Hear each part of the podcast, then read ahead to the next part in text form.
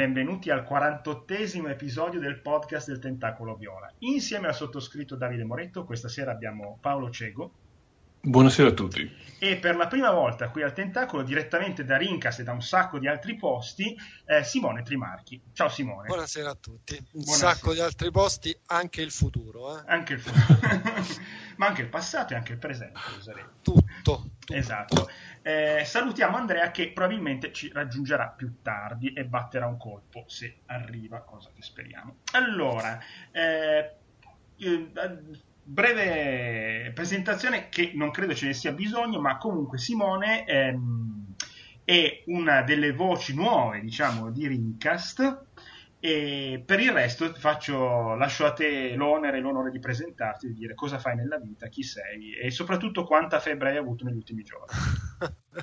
allora, quanta febbre ho avuto negli ultimi giorni? Poca, quindi eh. dai, questo non è L'abbiamo costretto a venire qua stasera, è un, è un eroe. non è indicativo del, de, di quello che dirò, la febbre che ho avuto, ok? Perché non era tantissima. E per quanto invece mi riguarda insomma, la, la mia presentazione, allora io uh, sono inizio questo mondo a calcare le, il mondo dei videogiochi, dei, insomma, professionale dei videogiochi, non saprei neanche come definirlo, devo dire la verità. Beh, eh, dopo, dopo aver vinto un torneo di rilevanza italiana ehm, di StarCraft. Quindi io nasco come campione di StarCraft nel 2001, questo ormai quando ero veramente, veramente giovane, diciamo. E dopo questa importante insomma, uh, pilastro della mia vita, io sono andato a, a Seoul in Corea del Sud per partecipare alle Olimpiadi dei videogiochi. Mm, e, ehm, i World Cyber Games, sì. una manifestazione che era creata, gestita, sponsorizzata da Samsung che adesso non esiste più. E, mm, ah, era niente, sponsorizzata da Samsung, non lo sapevo. Era questo. completamente inventata, praticamente la società che la gestiva era una controllata al 100% da Samsung.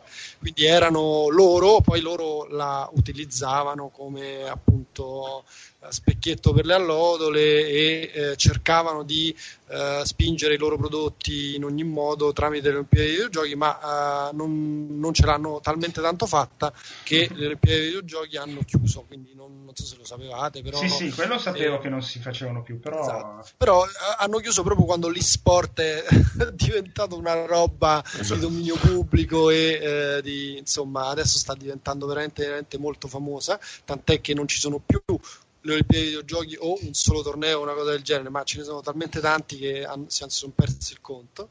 E, ehm, e, niente, dopo quel eh, evento io conobbi Gianni D'Alessandro che scrive per Repubblica sì. di, anche di videogiochi sì.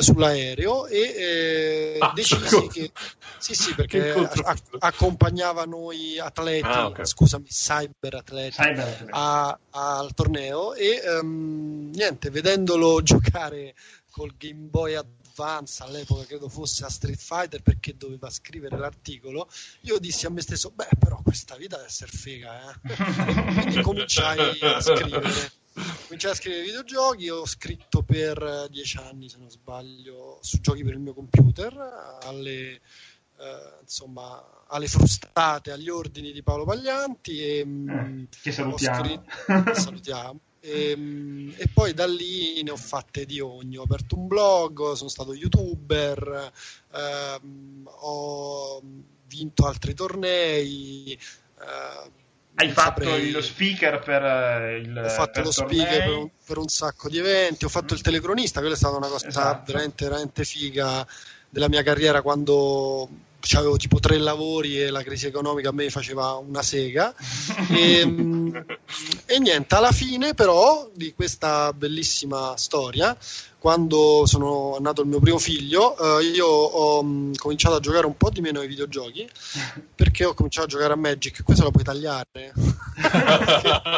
No, che, diciamo che è per il figlio però in verità è perché eh, mi sono preso perché io praticamente sono un competitor gamer eh, seriale. Non riesco a non competere in quello che faccio e siccome con i videogiochi eh, non riuscivo più a stare appresso ai ragazzini che hanno 10 ore per allenarsi mentre io... e non hanno figli esatto. Allora mi sono dato a Magic che ci vuole molto meno tempo più cervello, bla bla bla.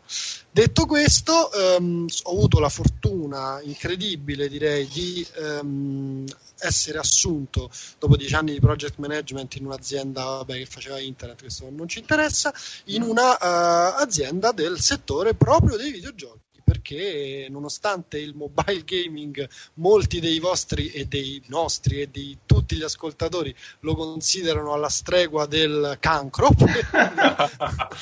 per il videogioco, eh, io mh, lavoro come web marketing manager presso Redbit Games, che è una realtà romana, incredibile che sia una realtà italiana a, a destreggiarsi appunto in un simile compito, in un simile mondo, che produce giochi per smartphone e tablet. Produce nel senso che noi facciamo, um, programmiamo, facciamo la grafica, bla bla bla, e anche siamo publisher, siamo uno dei più grandi publisher al mondo. So che questo è incredibile, ma uh, diciamo che saremo il ventesimo della top 20, però non mi sembra proprio Beh, poco. Esatto. E, mh, mm, o magari anche no, eh, ti ho detto una cosa eh. per sminuirci, perché secondo me non è proprio così. Insomma, tantissimi ci guardano eh, come competitor eh, tra dei primi 5-6 posti per quanto riguarda l'area publisher. Poi è chiaro che non è che puoi andare con Supercell o King, no?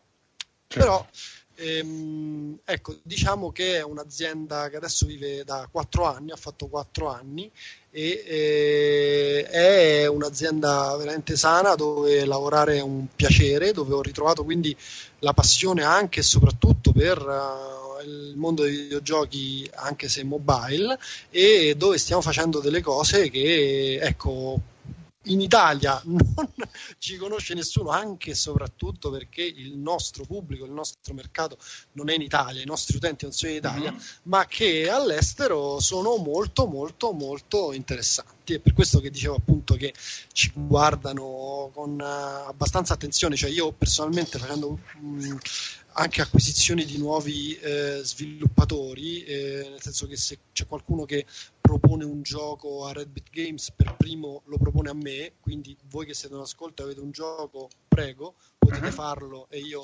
insomma eh, vi assicuro che lo guarderò, ci giocherò e eh, sarò insomma molto contento di, soprattutto se è italiano, portarlo dentro e cercare di dargli una degna visibilità davanti a tutto il mondo eh, appunto ci scrivono dicendo ah voi siete quelli di eh, come se eh, fosse una cosa super famosa perché Redbit Games ha prodotto eh, ormai tre anni fa eh, due videogiochi che sono parecchio importanti per l'ambiente che sono Cookie Clickers e Splashy Fish che nonostante siano dei eh, si può dire, sono dei cloni, non è sì. insomma un, una cosa di cui vantarsi, non è neanche una cosa di cui vergognarsi farsi onestamente e um, appunto uh, di uh, rispettivamente Flappy Bird e um, Cookie Clicker per desktop.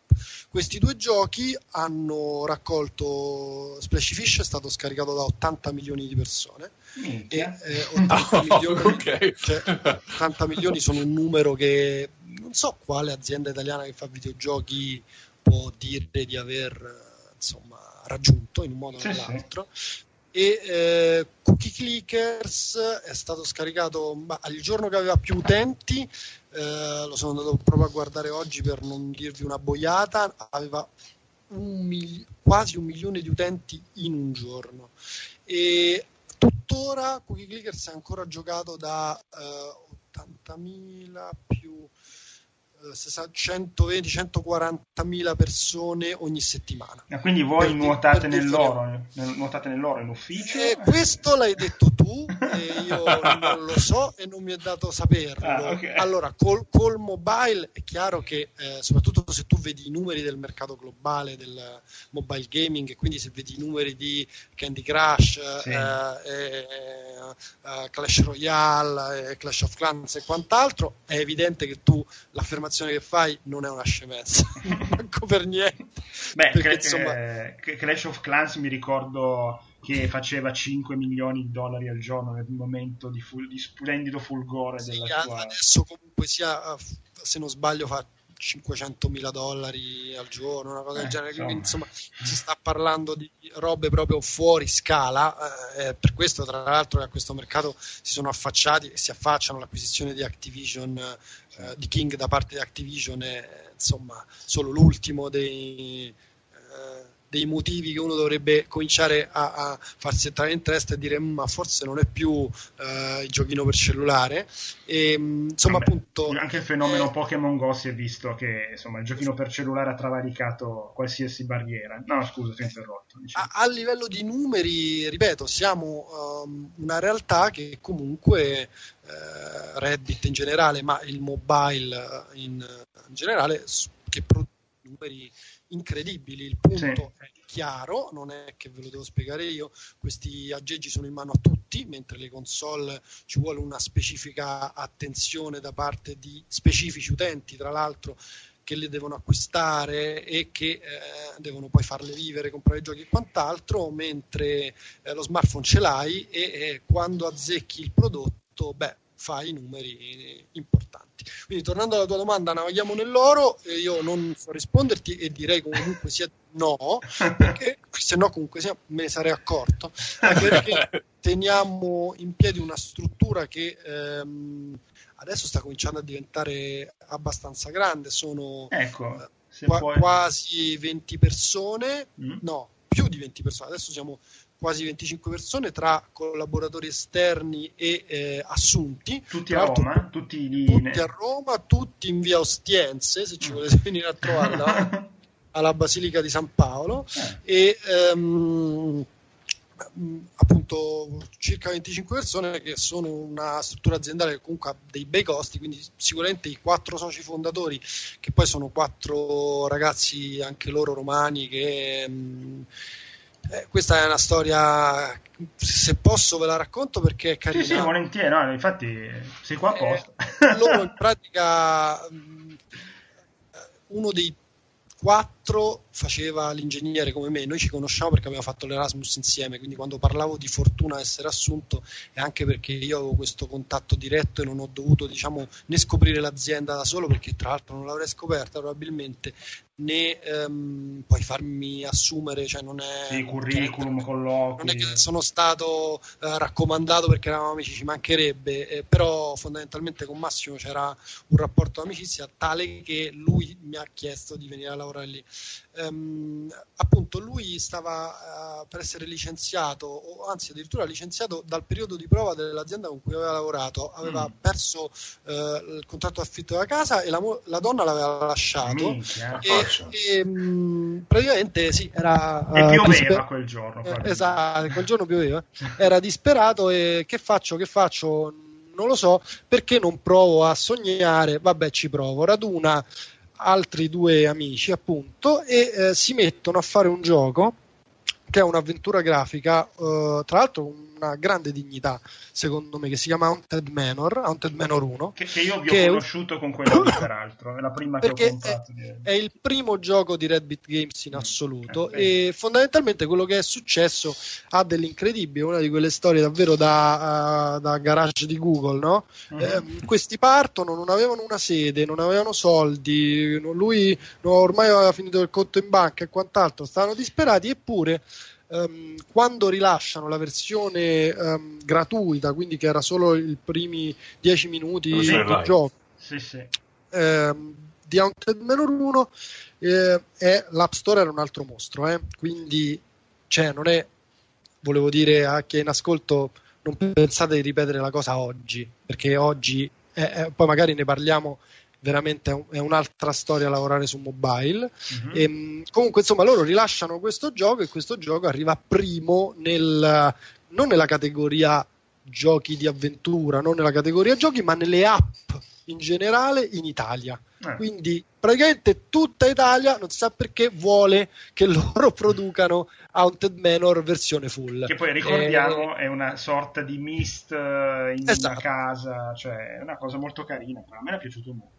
Sì, sì, il gioco io veramente lo consiglio perché è frutto proprio di un bel lavoro di gente che si vede che è cresciuta con i videogiochi, perché poi alla fine questo loro erano. Mm. E mh, quello che è successo appunto che loro non si aspettavano è che la gente gli è venuta dietro, cioè loro stavano con i volantini per mm. dirti cioè con Volantini al Colosseo a dire oh, adesso provate a scaricarvi quest'app eccetera. E l'app ha, ha, preso piede tantissimo. Quando è uscita la versione full a pagamento sì. la gente ha anche cominciato a dargli qualche soldino qualche eh, spicciolo perché effettivamente di questo si tratta. Massimo mi diceva che loro comunque sia con i soldi che avevano fatto con Haunted Manor cioè facevano eh, 1500-2000 euro al mese che in 4 significa comunque che non puoi mangiare, mm. che ti devi trovare un altro lavoro però gli ha dato la forza di crederci e con la forza di crederci sono arrivati dove stavo raccontando che sono arrivati adesso, cioè a fare un'azienda che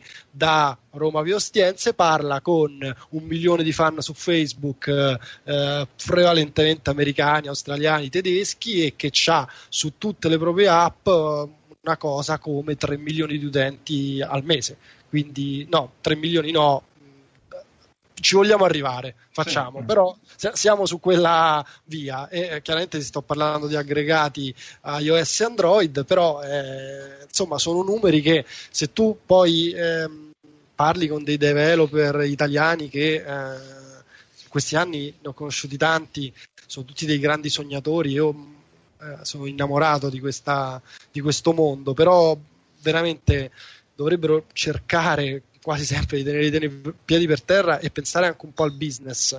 E quando uno dice ok, ma tu questi numeri di qua e di là quanto li fai fruttare, eccetera, anche se non sono dei numeri che poi ehm, possono permetterti, se tu non sei stato bravo, di raggiungere una certa ehm, economics veramente forti, sono dei numeri con cui tu eh, puoi dire veramente io sono in contatto, ho un network, parlo con tutta questa gente qua.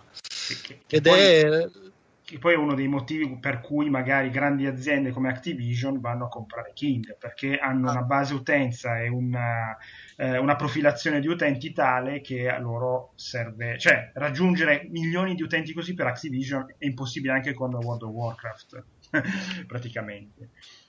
È proprio quello che sì comunque sia con eh, una struttura tra l'altro che non mi sembra complicatissima, di certo non è semplice, di cross promotion, mm. tu uh, fai sì che ogni volta che ti esce un gioco nuovo notifichi eh, certo. tramite uh, push, tramite interstitial, tramite altri modi che ti inventi uh, l'uscita del tuo nuovo prodotto a tutti quelli che hanno scaricato uno dei vecchi e, e, e continui sempre ad aumentare la base di utenza sì, sì. e questo anche se fai giochi e pubblichi giochi per cui ci perdi piuttosto che guadagnarci, perché fondamentalmente eh, Reddit comunque nell'ultimo anno eh, i, i, titoli che sono usciti tramite Reddit o tramite Tiny Games, che è eh, un, fondamentalmente il nostro brand casual, non è che sono stati giochi da hit a parte Fury Road Survivor, che tra l'altro è di una casa romana megalomania che sono bravissimi.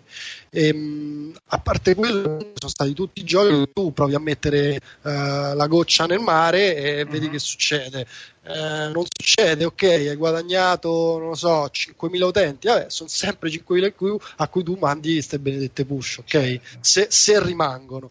E questo tipo di... Uh, appunto um, cross promozione lo puoi ottenere solo su mobile perché non è che su console ti viene permesso di uh, dire a, al gioco se tu hai installato il gioco dal Italia esce il nuovo gioco di quelli cioè tu lo devi sapere che eh. poi è vero, è vero che l'utenza console è un'utenza che lo sa ed è un'utenza che lo vuole sapere Okay. Sì, ma è una percentuale cioè, comunque minima dell'utenza console che è così informata in generale. Sì, sì, sì, questo è vero, scusa, hai ragione. Chiaro, il mass market no, però eh. fondamentalmente su console ci sono quelli avvelenati come sì, me, sì, come voi, che cioè, sanno benissimo quando esce il nuovo gioco di, ok? Eh, però eh, su mobile tu veramente ti puoi permettere di essere in contatto con uh, queste persone e poi, come hai detto tu, profilarli. Questo chiaramente uh, un gran problema interno in azienda, non ve lo dovrei dire, nel senso che non è che quando siamo partiti avevamo tutti questi strumenti di profilazione, noi fondamentalmente uh, adesso stiamo cominciando, però appunto anche profilarli, capire chi sono, come si comportano, quali giochi vogliono e così via.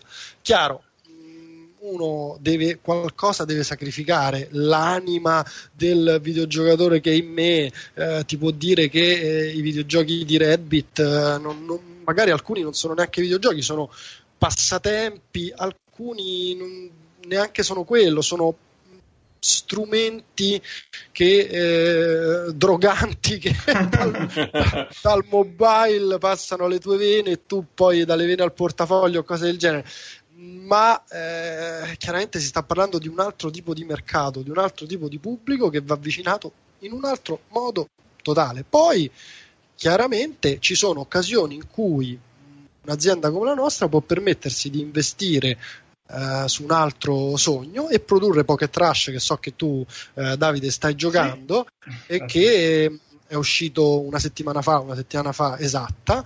E, e diciamolo, è, è sempre, sta, si sta scambiando il posto con Clash Royale. Un giorno è sopra uno, un giorno è sopra l'altro. Quindi, Beh, eh. no, no, per adesso sì, non, diciamo, per, adesso, adesso sì, purtroppo non negli Stati Uniti, eh. questo va aggiunto, però è un gioco che ehm, voglio dire, io uh, ora mh, per quanto riguarda gli studi italiani ci mancherebbe poi soprattutto negli ultimi tempi sono usciti dei giochi meravigliosi e ehm, non credo, non, non, penso che Pocket Rush possa ehm, eh, artisticamente dire bla bla bla però è un gioco che se lo vedi si vede che c'è del lavoro dietro, Caspita, ma del, bel, sì, del sì, bel lavoro. Cioè, ci sono 30 piste totalmente fatte 3D con dettagli dalla mucca. diciamolo, al... presentiamo velocemente Pocket Rush. Pocket, posso, faccio una breve. Vai, vai, vai. Pocket Rush è un gioco fondamentalmente di guida, diciamo, eh, che ricorda vagamente Micro Machine come tipologia di cioè ma- micro macchinina su percorso, dove la cosa innovativa è che tu usi un dito solo per giocarci. Cioè praticamente eh, tu acceleri e, e, e, basta, e quando togli il dito freni. Fondamentalmente è questo. No? La cosa eh, che deve fare ovviamente il giocatore è riuscire a gestire l'accelerata e la frenata in maniera corretta in modo che la macchina non vada a sbattere contro le barriere, che riesca a superare gli avversari senza uscire di pista, insomma, è questo no? Il, l'obiettivo. Sì, Poi, ovviamente, la, la sono... macchina gira da sola. Gira da, da, sì, la, la macchina segue il percorso da sola, però ovviamente se tu acceleri troppo, fa una derapata troppo larga e quindi va a eh. centrare le barriere fuori dalla, a bordo pista, se rallenti ovviamente gli altri ti superano e quindi devi riuscire a mantenere una velocità corretta e a togliere il gas giusto per fare la, la curva nel momento giusto e non perdere. La cosa molto... Ah, graficamente è bellissimo perché ha quel... Um, come dire, quel... quel gusto poligonale un po' retro, anche se ricorda un po' se vuoi ehm, oh, quello della paperella che deve attraversare le, eh, la, la, strada, come grafica. Frogger? No, ah, no, no Smash Road? Sì, come okay, gusto sì, sì.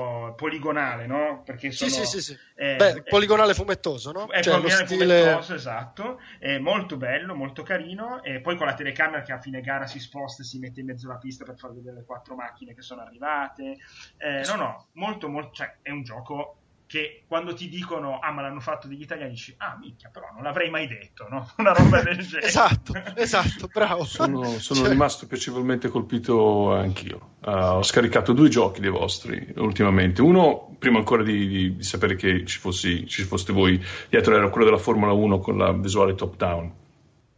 Che non mi ricordo, ora scusami non mi ricordo il, quale fosse il, il titolo però già vedevo era quanto mi riguarda sembrava molto promettente. E poi l'altro giorno, perché sapevo che comunque ti avremmo parlato, ho provato il vostro nuovo gioco, mi, mi è davvero piacevo, sono rimasto piacevolmente sorpreso, anche perché um, anche il mio passato in un certo senso ha a che fare con uh, i giochi sul cellulare, perché io nei primi anni 2000 avevo cominciato come tester per una, una ditta terza parte e guadagnavo il pane semplicemente perché sui Nokia iniziavano a uscire, sui 10.000 Nokia disponibili al tempo cominciavano a uscire questi mobile game che probabilmente gli hardcore gamer avrebbero... Uh, avrebbero, gli avrebbero girato le spalle, io invece ci, ci, lavoravo sopra e tra l'altro già al tempo, già nei primi anni 2000, le, i giochi migliori erano proprio quei giochi che in qualche modo riuscivano a rendere interessante la semplicissima, tra virgolette, meccanica di usare un solo dito per fare tutto. Uh, io mi ricordo ancora un gioco, non mi ricordo, forse coreano sarebbe, che era praticamente era di far rimbalzare un sassolino lungo l'acqua, sul, sulla, sul filo d'acqua. Sì, sì, l'unica sì, cosa che dovevi fare è toccare lo schermo, oh, scusate, il numero 5 al tempo, perché era il Nokia, il numero 5 al tempo giusto, quando il sassolino stava per sfiorare eh, il filo d'acqua, e tu, il sassolino era tutto molto cartonesco, molto fumettoso, continuava ad andare, visitava nazioni su nazioni, era tutto il gioco, era di un addictive, um, come, come hai chiamato te, droga, ti drogavi in quel gioco. E quella stessa gioia di, di, sfruttare il mio pollice l'ho ritrovata con uh, Pocket Rush, si chiama, giusto? Sì, sì, esattamente. E ti dirò, ti dirò, all'inizio avevo pure storto il naso perché, a parte la veste grafica che invece è molto d'impatto, molto, be- eh, molto bella, però la prima cosa che io venendo da hardcore gamer, fra virgolette, ho notato che c'era appunto uno dei primi avvisi, dice guardate, non ti preoccupare per l'accelerazione perché tanto ci pensiamo noi, tu pensa soltanto a togliere il dito, uh, scusa no, non, non, ti preoccupare per, di, di, curvare, esatto. di curvare perché ci pensiamo noi. E lì avevano storto un attimo il naso. Cinque minuti dopo avevo già cambiato idea, ma ho cambiato idea perché secondo me siete stati, e non, non lo dico spesso, è geniale l'idea di base, perché è esattamente la stessa emozione che avevo da bambino quando con le, le piste autocom- dei, delle macchine automandate e tutto quello che dovevi fare da bambino era calibrare l'accelerazione ed l'idea, era divertentissimo stesso. L'idea viene proprio dalle piste che poi e voi avete ricreato digitalmente la stessa emozione, quindi bravi. Um, spero che abbia successo che è un free to play, quindi chiunque lo può scaricare almeno. Poi, vabbè, c'è, c'è il tipo di persona là fuori che ci spenderà soldi sopra chi, chi altri invece no. Però eh, anche, anche, soltanto dargli una chance a questo gioco è, indispens- è una cosa veramente eccezionale. Quindi bravi, e poi quando ho scoperto che insomma gli italiani, orgoglio nazionale, tanto di cappello. Guarda, adesso il gioco sta andando veramente, veramente molto bene e io sono contento che abbia raccolto i frutti veramente perché quando uno in un gioco ci crede, io ho fatto altri giochi, adesso per esempio proprio tra l'altro anche come designer avevo fatto un gioco che si chiama Starfly sì, sì. Eh, che graficamente è molto figo poi io avevo curato tanto il sonoro avevo provato il multiplayer eccetera ma non ho avuto molto successo e mi è dispiaciuto invece quando però comunque il lavoro, perché su Starfly sì, ci abbiamo lavorato, in verità noi l'abbiamo solo pubblicato, ci ha lavorato un ucraino con me, eh, era un team di ucraini e eh, praticamente con i miei consigli per quattro mesi dopo che il gioco era praticamente quasi già pronto, quindi non so quanto lui ci avesse lavorato da solo. E, ehm, però Pocket Trash è frutto di un lavoro di due anni, di un team di quattro persone, cinque persone, più tutti i consigli che poi venivano da dentro l'azienda e ehm, ecco, ha conquistato 270.000 utenti, tutto in una settimana, ah, perché chiaramente è fuori da una settimana.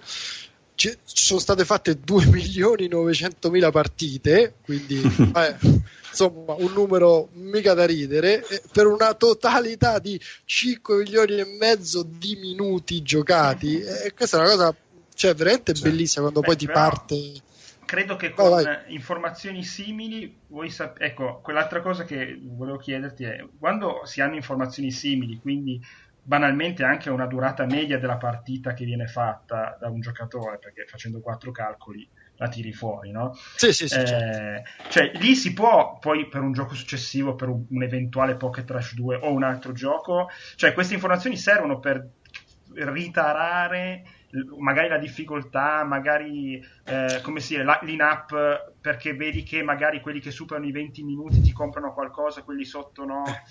Cioè... Guarda, è una scienza difficilissima.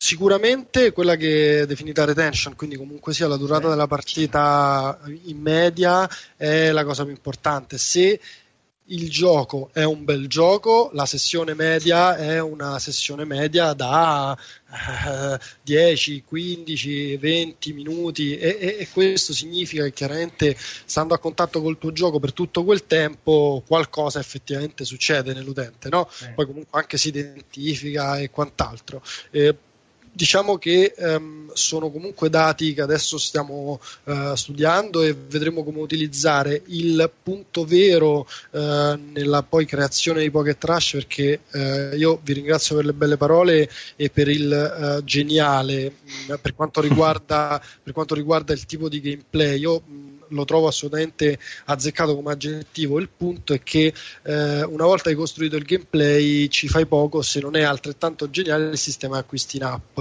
Certo. E noi, noi su quello siamo andati completamente al buio, nel senso che essendo un titolo nuovo, sì, sappiamo che la gente vuole acquistare macchine, quindi ci dovevano essere tante macchine, ci sono ehm, e eh, tutte sono una più veloce dell'altra, cioè, ma come tieni l'utente a giocare per, che ne so, un mese? Eh. Boh, eh, come, com, come, fai? Allora abbiamo provato e quella era uh, l'intuizione, chiaramente era lì, era banale, tra virgolette se vuoi, il multiplayer, però come lo implementi un gioco del genere? E qui abbiamo inventato, cioè avevamo veramente davanti una tela vuota e che, che se fa, regà?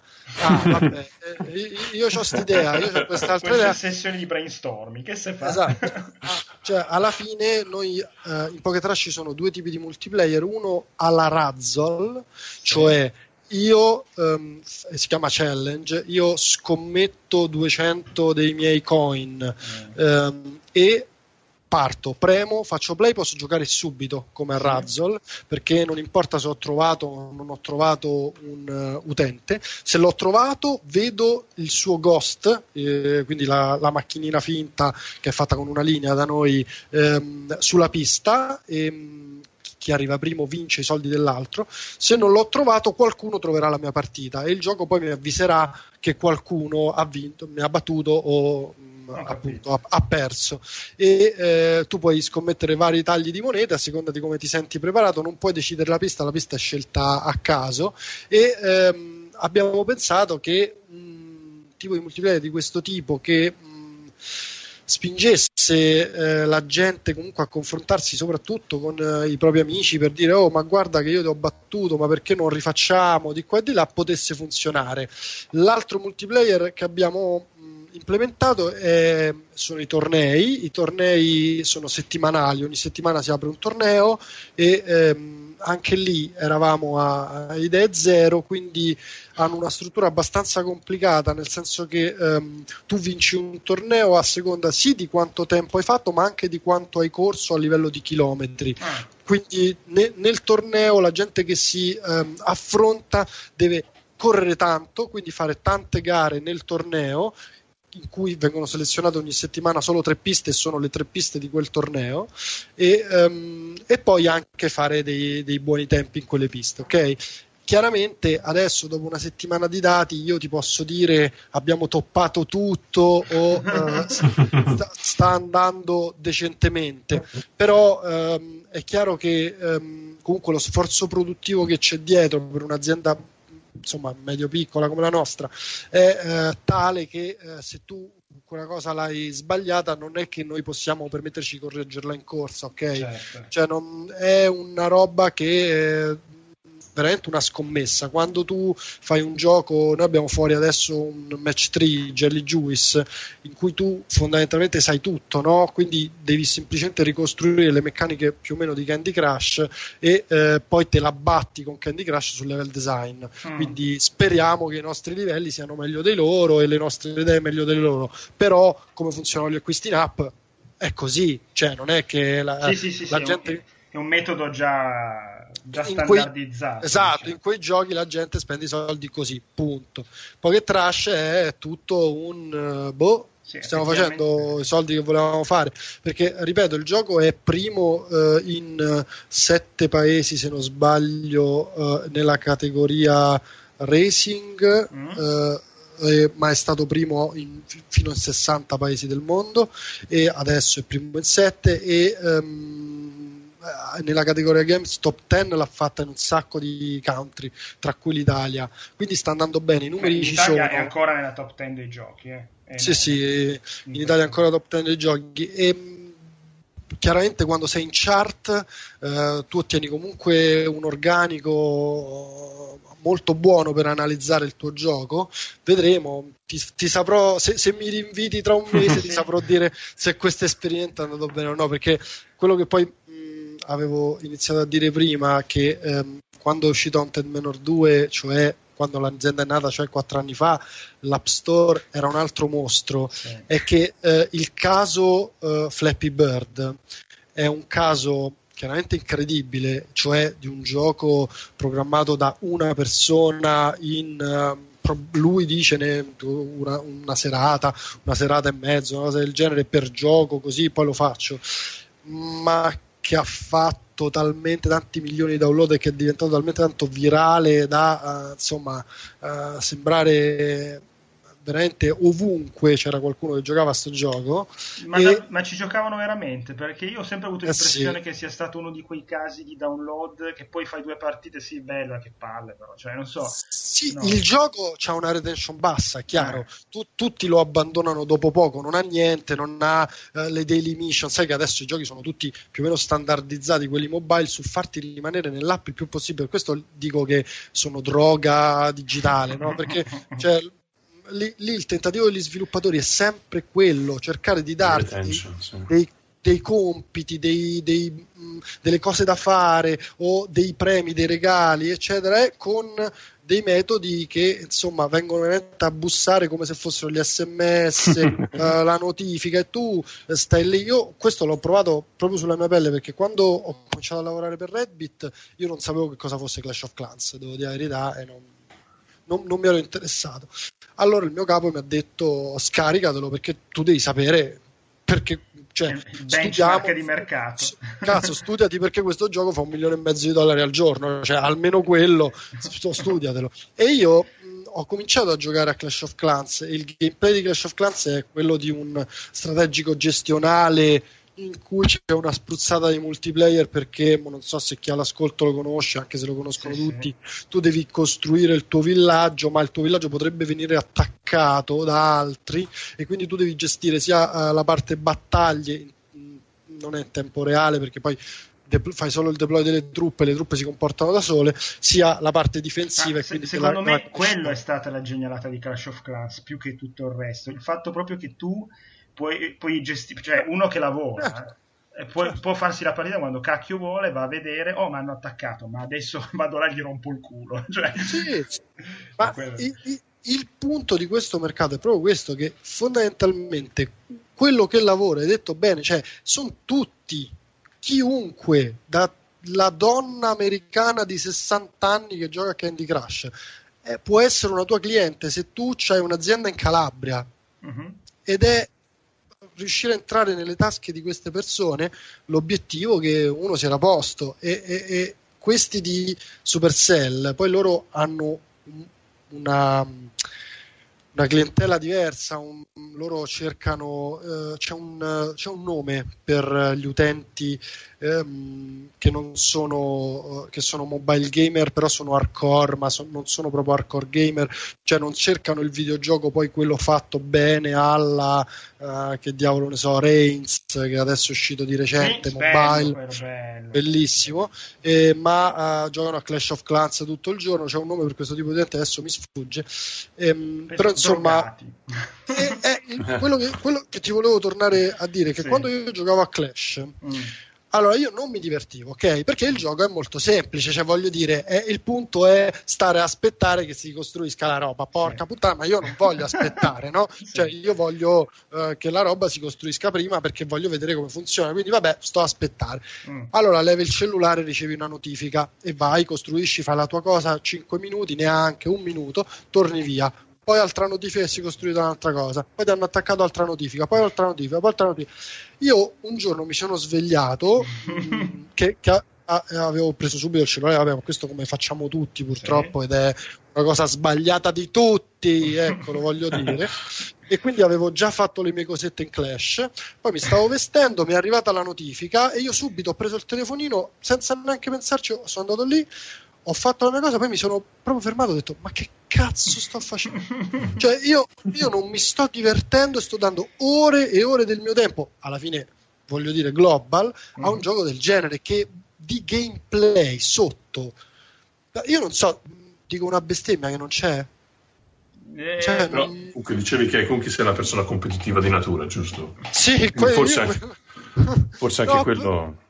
Però guarda Beh. che quello non, non, è veramente competitivo, perché tanto comunque sia chi ha più risorse, chi ci ha giocato di più vince, cioè non, l'intelligenza sì c'è, nel senso io ho giocato anche a Clash Royale quando è uscito. Clash Royale è un altro gioco, Clash Royale è bellissimo, c'ha comunque la sua meccanica pay to win alla grande, però cioè, è molto più simile a un Hearthstone se vogliamo, uh-huh. anche, se, anche, se, è un altro tipo di gioco, eh, nel senso che anche Hearthstone è pay to win, ma in Hearthstone ci vuole un po' di cervello e in Clash Royale ci vuole un botto e il gameplay è figo.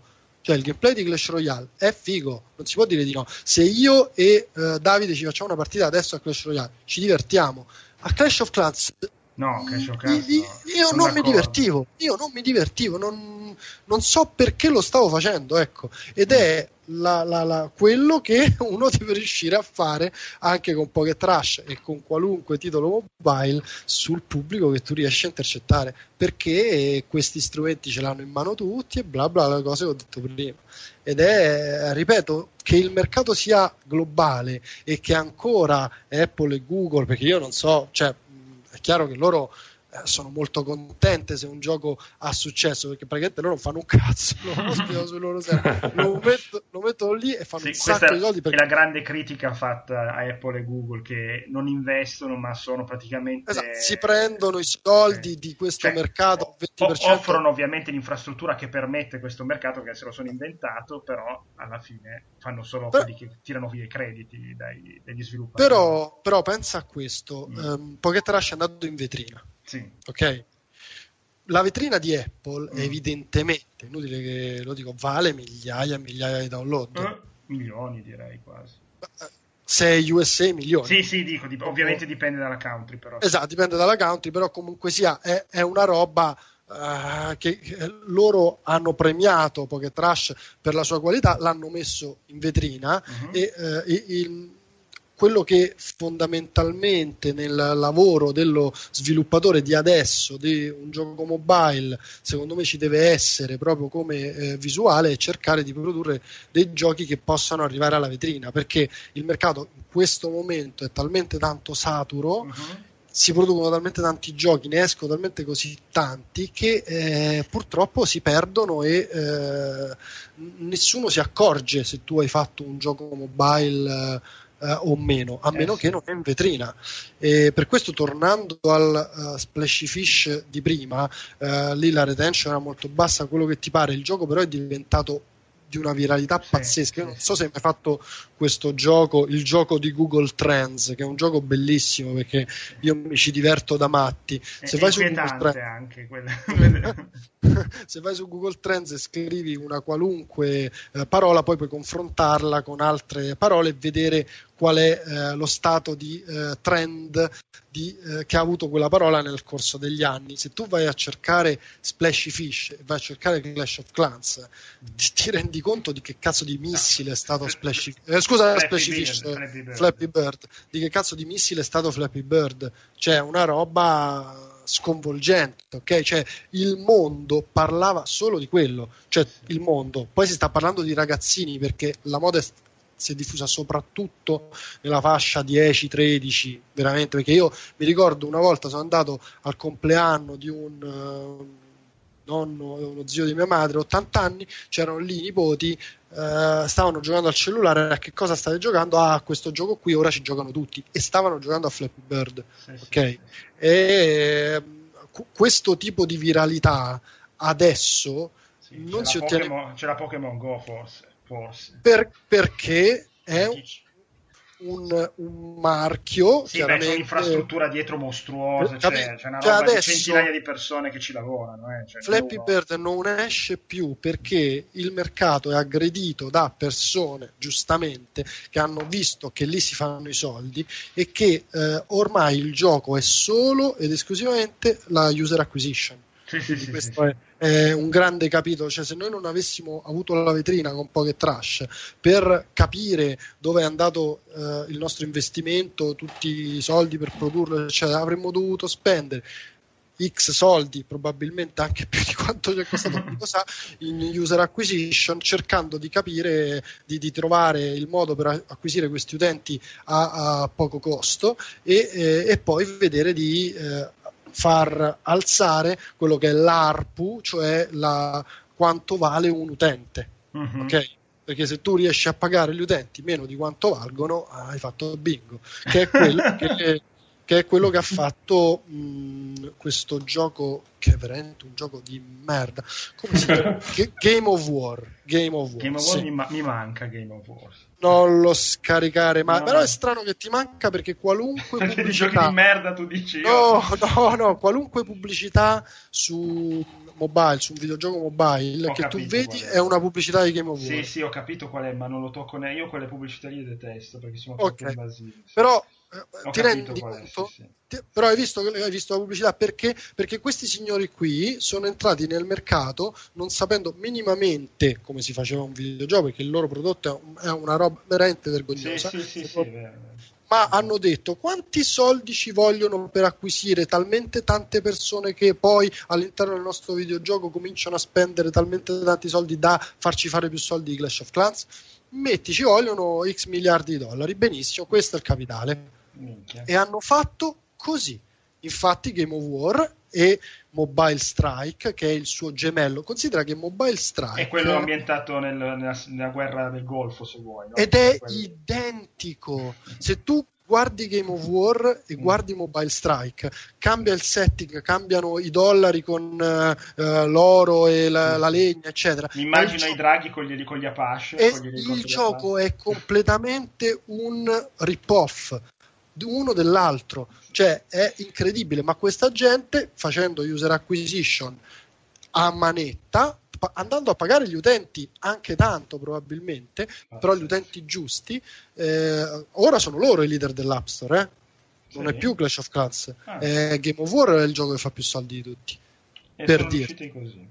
Ah, Perché, ripeto, adesso l'App Store è un posto in cui le barriere all'ingresso, mentre prima uh, si poteva creare un'azienda come Rabbit e si è creata, le barriere all'ingresso dell'App Store di adesso sembrano, somigliano, sono simili a quelle del mondo del videogioco retail, cioè sì, il sì, videogioco sì. normale, in cui entrare da zero, chi ci è riuscito? Microsoft.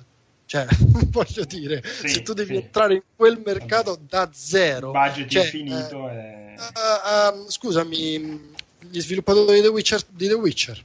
Ah, sì, CD. CD Project Red. Sì. sì. perché loro non hanno dietro un publisher, giusto? No, loro sono indipendenti, incredibilmente eh. sono indipendenti. Ma veramente, quanti altri ne conti che non sono indie, eh? Sì, sì, no, cioè. E poi chiaramente gli indie fanno gli spiccioli ed è giusto. Sì, The Witcher è peraltro un progetto mastodontico di proporzioni ciclopiche. Eh, nel senso, ecco. il primo per PC comunque era già qui un gioco meraviglioso. Sì, sì, sì no, difatti, Pochi senso, se lo ricordano. Questa gente qui però si è affrancata come degli sviluppatori eh, forti ed è riuscita ad entrare in un mercato in cui, ripeto, entra- cioè, mh, dico una stronzata, se Berlusconi decide di eh, perché rinsavisce anziché investire in cose del, del, del, del, secolo scorso, comincia a investire in, so, in cose che, moderne come videogiochi, non entra nel mercato dei videogiochi, anche con tutta Mediaset. Cioè, non, sì, sì, sì, è, è, complicato. Cioè, o fai un indie o non puoi essere un player. Sì, però fai un indie. A me adesso hai detto indie, la, la, cosa che mi viene più velocemente che ha fatto un botto di successo, beh, peraltro di altissimo livello, sono quelli di Limbo e um, Inside. Però anche sì. lì mi sembra che ci sia uno sforzo produttivo anche di costo, non proprio alla portata di tutti, eh, cioè nel senso.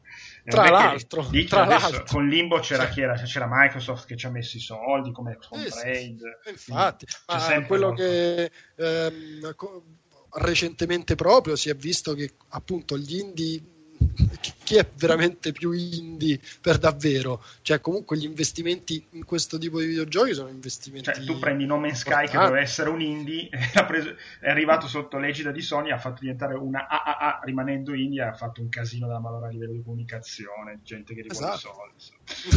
eh sì. Peraltro, una piccola cosa, eh, secondo me eh, Starfly ha avuto meno successo perché faceva bestemmiare troppo. sì, facile, facile.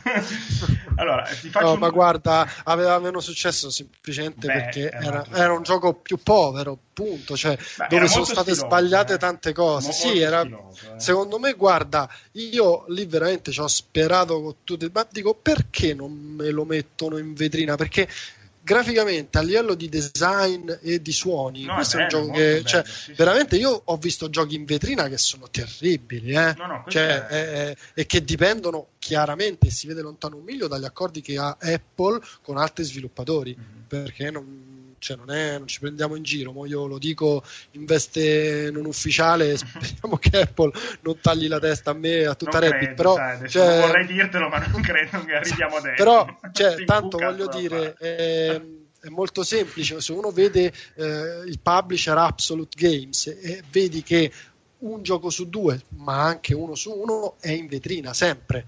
Ora, fanno sempre giochi bellissimi? No, ogni tanto lo fanno un gioco di merda.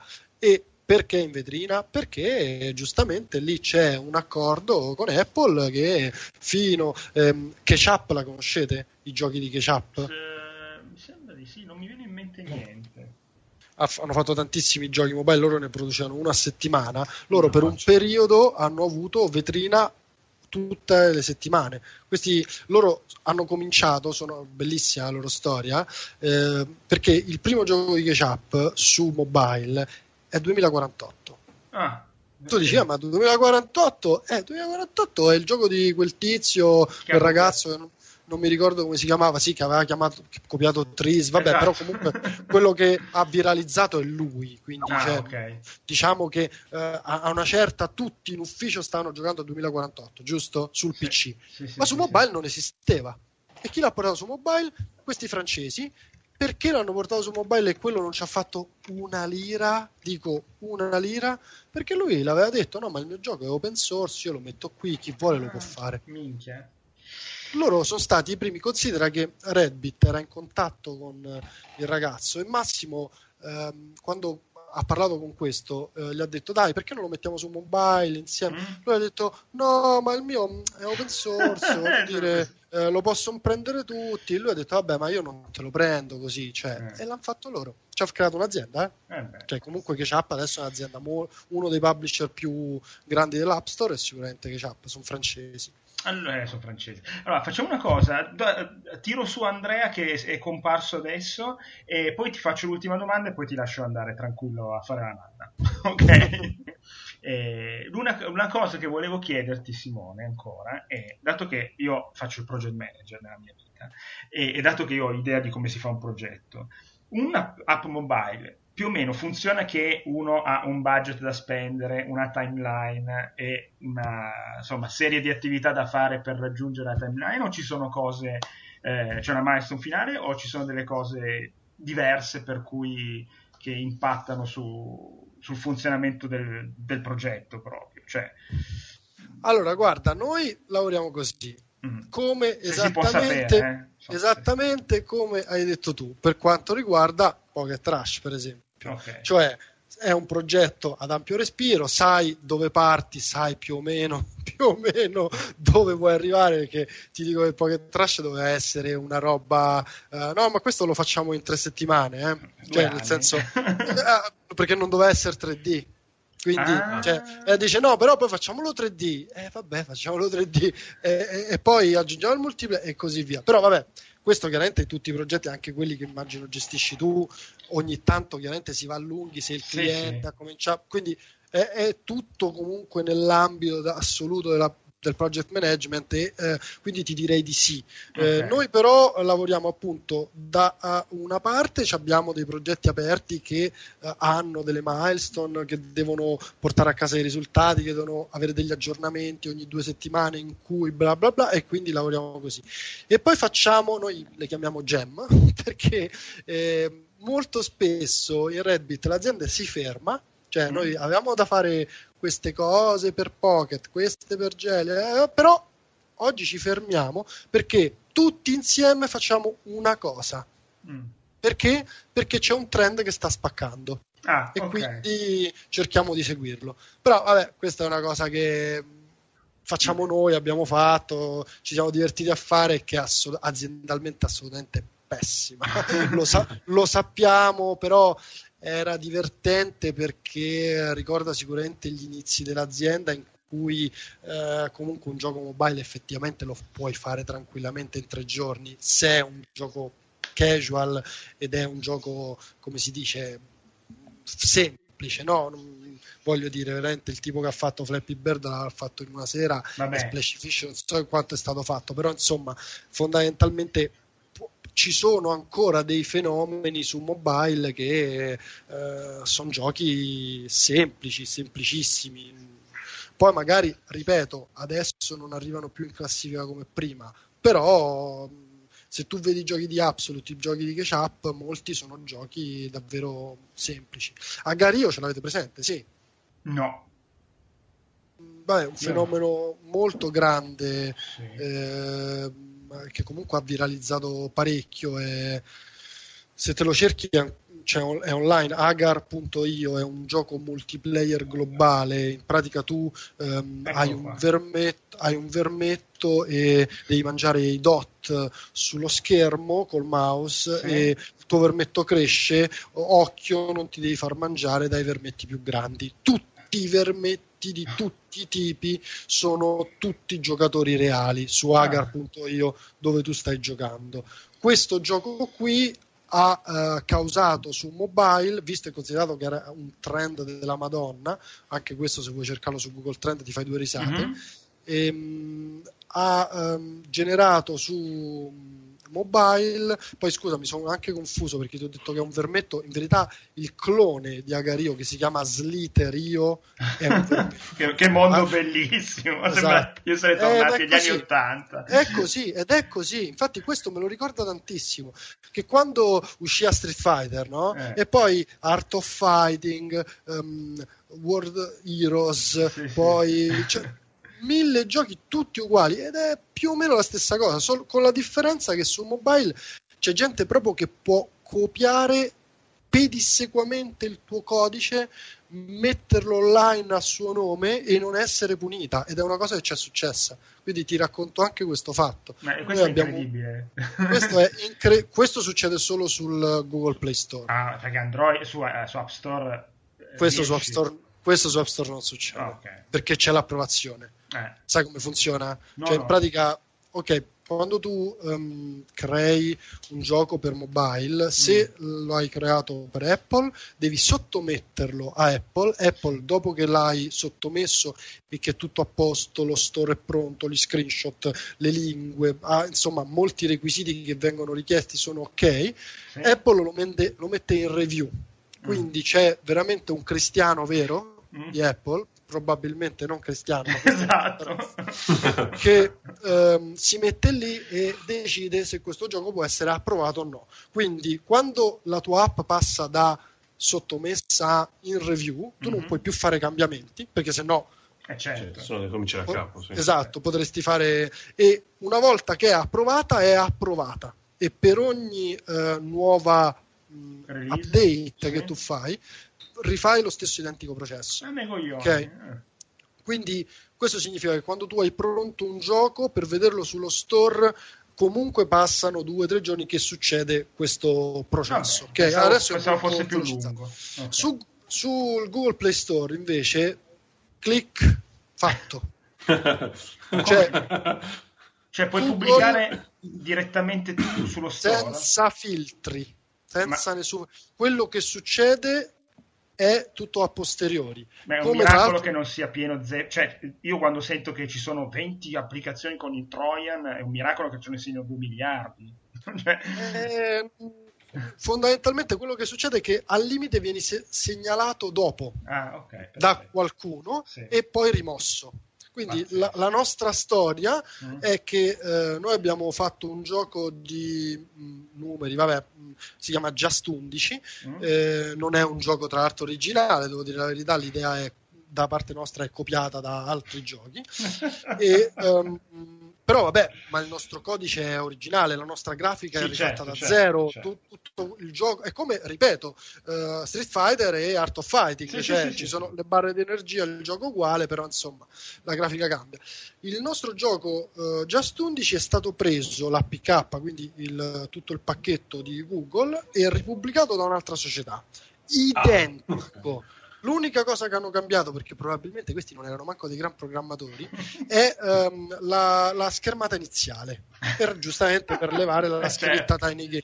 Okay. Quindi ci hanno messo la loro, ma poi il gioco è lo stesso identico codice. Mi vengono in versione pirata per Amiga. Eh, eh no, eh, le, le, mm, le, cassettine Aspetta. in edicola del Commodore 64 che c'erano i giochi con eh, alcune ah. parti dei, della grafica cambiati giusto per non, non riconoscerli.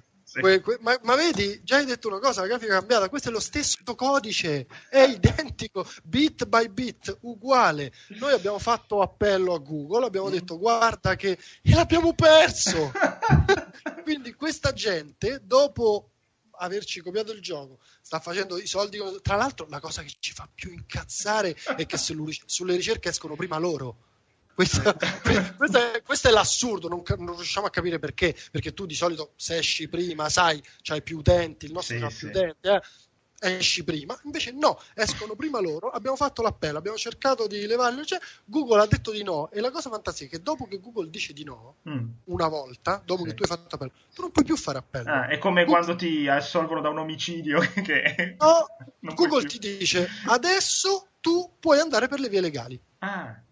Eh sì, ma Punto. chi è? Sì, vabbè. Ok, eh sì, è capito, cioè tu costringi una società a dire vabbè, mo per un gioco del cazzo, magari da non so quanti soldi abbia fatto Just Eleven, noi dobbiamo andare in America, prendere un avvocato, fare causa qui. Non lo fai, eh beh, certo però cioè, è una cosa veramente questa su questa a me mi ha colpito tantissimo, però sul mobile succede questa cosa qua. E...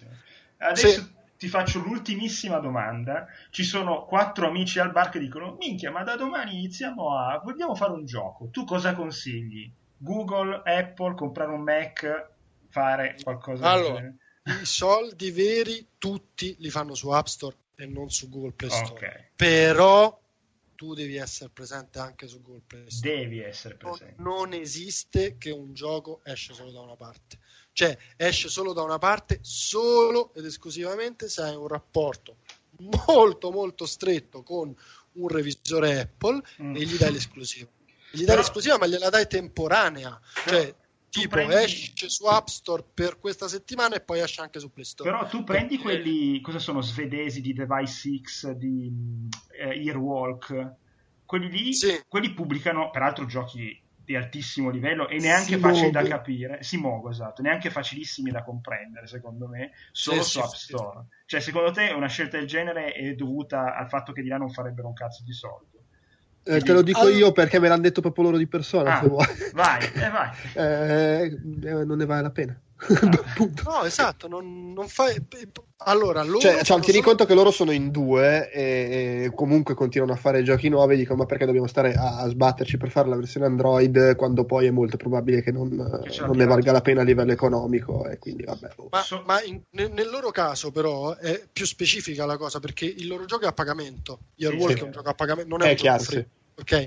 E su Android non esiste, cioè nel senso un gioco a pagamento lo crack, craccano, non, non, non c'è manco la parola craccare. Tu sai come si ruta un dispositivo Android, sì, vero? Sì, sì, cioè ci si mette un secondo dopo che hai ruttato un dispositivo Android, sai come si va sullo store in cui tu puoi prendere tutto quello che è a pagamento senza pagare? Ci si mette un secondo, cioè es- la pirateria che c'è lì è pirateria. Ormai non so manco dichiarare la pirateria. Mi pare che a Google gli stia bene. Vabbè, questa se, è la verità. Fare, cioè, sì, no. sì, sì. Quindi tu su comunque Android, secondo me, secondo me, secondo noi ci devi essere. Non esiste un gioco di Reddit che sta su una piattaforma e non è sull'altra. Anzi, eh. inizialmente noi sviluppavamo anche per Microsoft, Microsoft Phone, eh. infatti Cookie Clicker su uno esiste anche per Microsoft Phone e pure per Amazon Play Store, che è una roba, vabbè, lasciamo perdere. Comunque, non, non, non, non, ci andate, non, vale assolutamente la pena. Gli utenti proprio non ci sono. I giochi free, comunque sia, non è che su Google fanno zero mm-hmm. con la pubblicità, ok?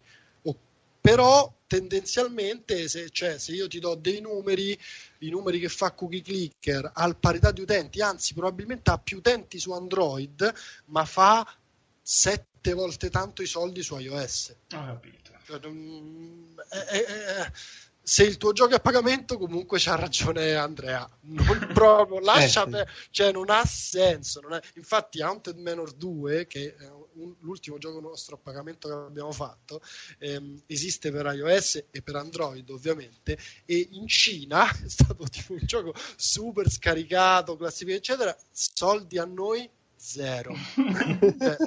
Eh, di quei cinesi lì che l'ha pagato zero. Zero. Cioè, renditi conto, quindi vabbè, allora non vale la pena. No, beh, comunque, quindi comprare un bel Mac e, e sviluppare. No, non credo serva il Mac. Io adesso, eh sì. allora, non mi addentro per inviare il prodotto a Apple serve sicuramente Safari perché loro sono stronzi, chiaramente non per Ciao amici però Apple. Per, però per svilupparlo non credo. Eh sì, cioè, hai bisogno Unity... di Xcode, di tutta quella roba lì, insomma. E Unity esporta per... Ah già, è vero, che... Unity è vero. Quindi sì. credo che tu possa fare con Unity. Ora, non parle... prendetela come oro colato, ma penso proprio che il Mac non sia necessario se non per Safari. Eh, però è così, cioè, considera che se tu vuoi caricare gli screenshot del tuo gioco sull'App Store devi farlo con Safari. Se lo fai con Chrome ti esce una comoda finestrella che ti dice lo stai facendo con Chrome, lo stai facendo male, mi dispiace. Bene ma non benissimo, ti dico. Esatto. Cioè, ci stai provando, noi ci piace questo, ma non va bene. Ma suca. Esatto. Bene, Vabbè. bene. Eh, non lo so, sì, Andrea che sei arrivato adesso, quindi mi sa che eh, Paolo abbiamo, abbiamo, altre domande per eh, Simone che se no lo facciamo andare a prendere la tachipirina e a rimettersi a letto. io ci tenevo soltanto a complimentarmi con uh, Pocket Rush perché davvero è stata una piacevole sorpresa, quindi sono soddisfatto. Grazie. Sì, sì. Riferirò al game designer, insomma a, a, coloro che ci hanno buttato il sudore veramente. Io ho fatto, io ho fatto solo il marketing, quindi è stato più semplice. Eh, bene Simone, noi ti ringraziamo e mi raccomando, continua così, eh, poi magari ci risentiamo per eh, vedere come sono andate le statistiche e, il, e alla fine il, com- come andrà il gioco nelle prossime settimane. Eh, guarda, lì sudore, già sudo adesso perché chissà, chissà, che succede. Però guarda, la prossima settimana per noi è probabilmente la settimana più importante di tutte, adesso a questo punto mi dilungo e lo dico, mm. perché ci esce Cookie Clickers 2.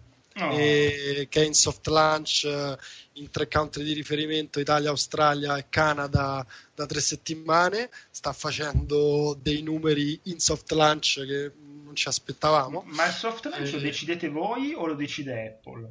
Lo decidiamo noi. Ah, ok.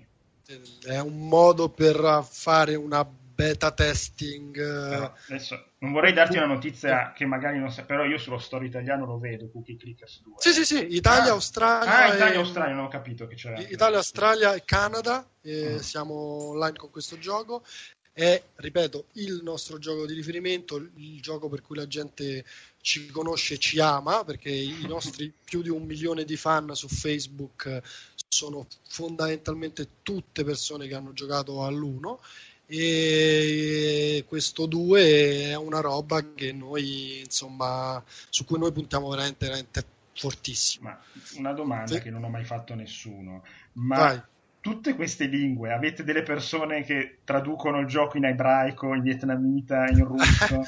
In allora, bella domanda. ehm, allora, il russo ce l'abbiamo in house, okay. L'ing- l'inglese anche. Vabbè. Ovviamente.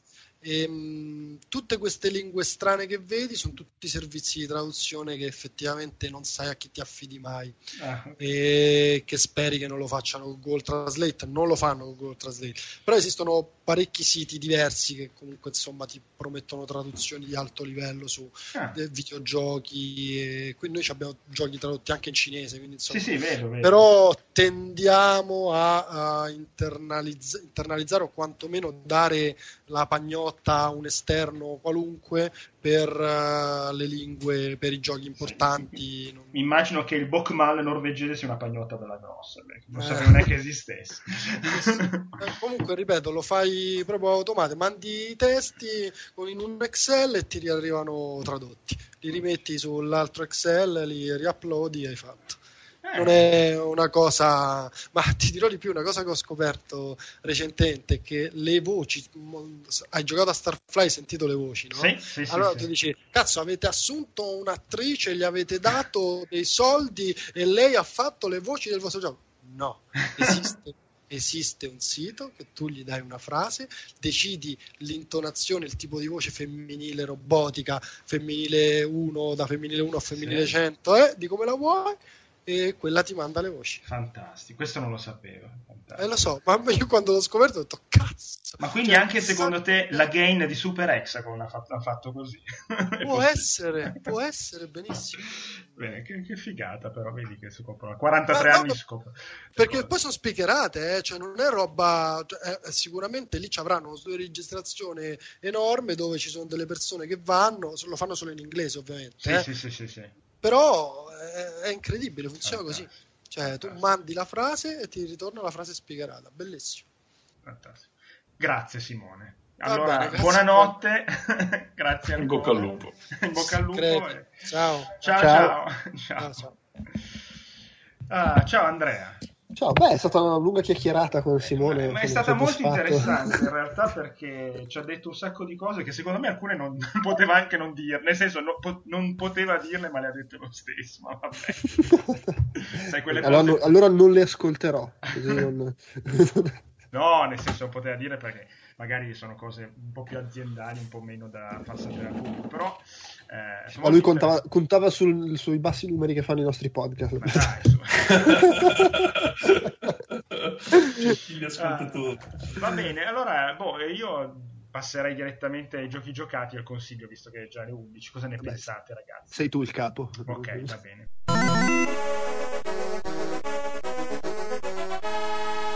Prepare to qualify i giochi giocati che adesso devo aprire la scaletta perché non l'ho aperta fino ad adesso. Allora, hai capito il capo? Che non, non c'era praticamente. Allora, ehm... Andrea, visto che tu qua non hai scritto niente, hai qualcosa di cui parlarci o no? Uh, sì, um, okay. sono cluster track. Cluster. Ah, ah, oh, l'ho visto che lo oh. citi su, su Facebook, non ho capito sì. cos'è. Mi interessa. È, è bellissimo. Allora, è un gioco sviluppato da un team svedese. Eh, a me fa venire in mente un po' i, i giochi degli anni 80-90, nel senso che c'ha un'idea, è quella, e su quella ci hanno costruito tutto il gioco. E l'idea è: sei un deficiente che salta da un camion all'altro. Sto guardando adesso, è bellissimo. praticamente eh, è visuale in prima persona, si può dire che è un platform game in prima persona.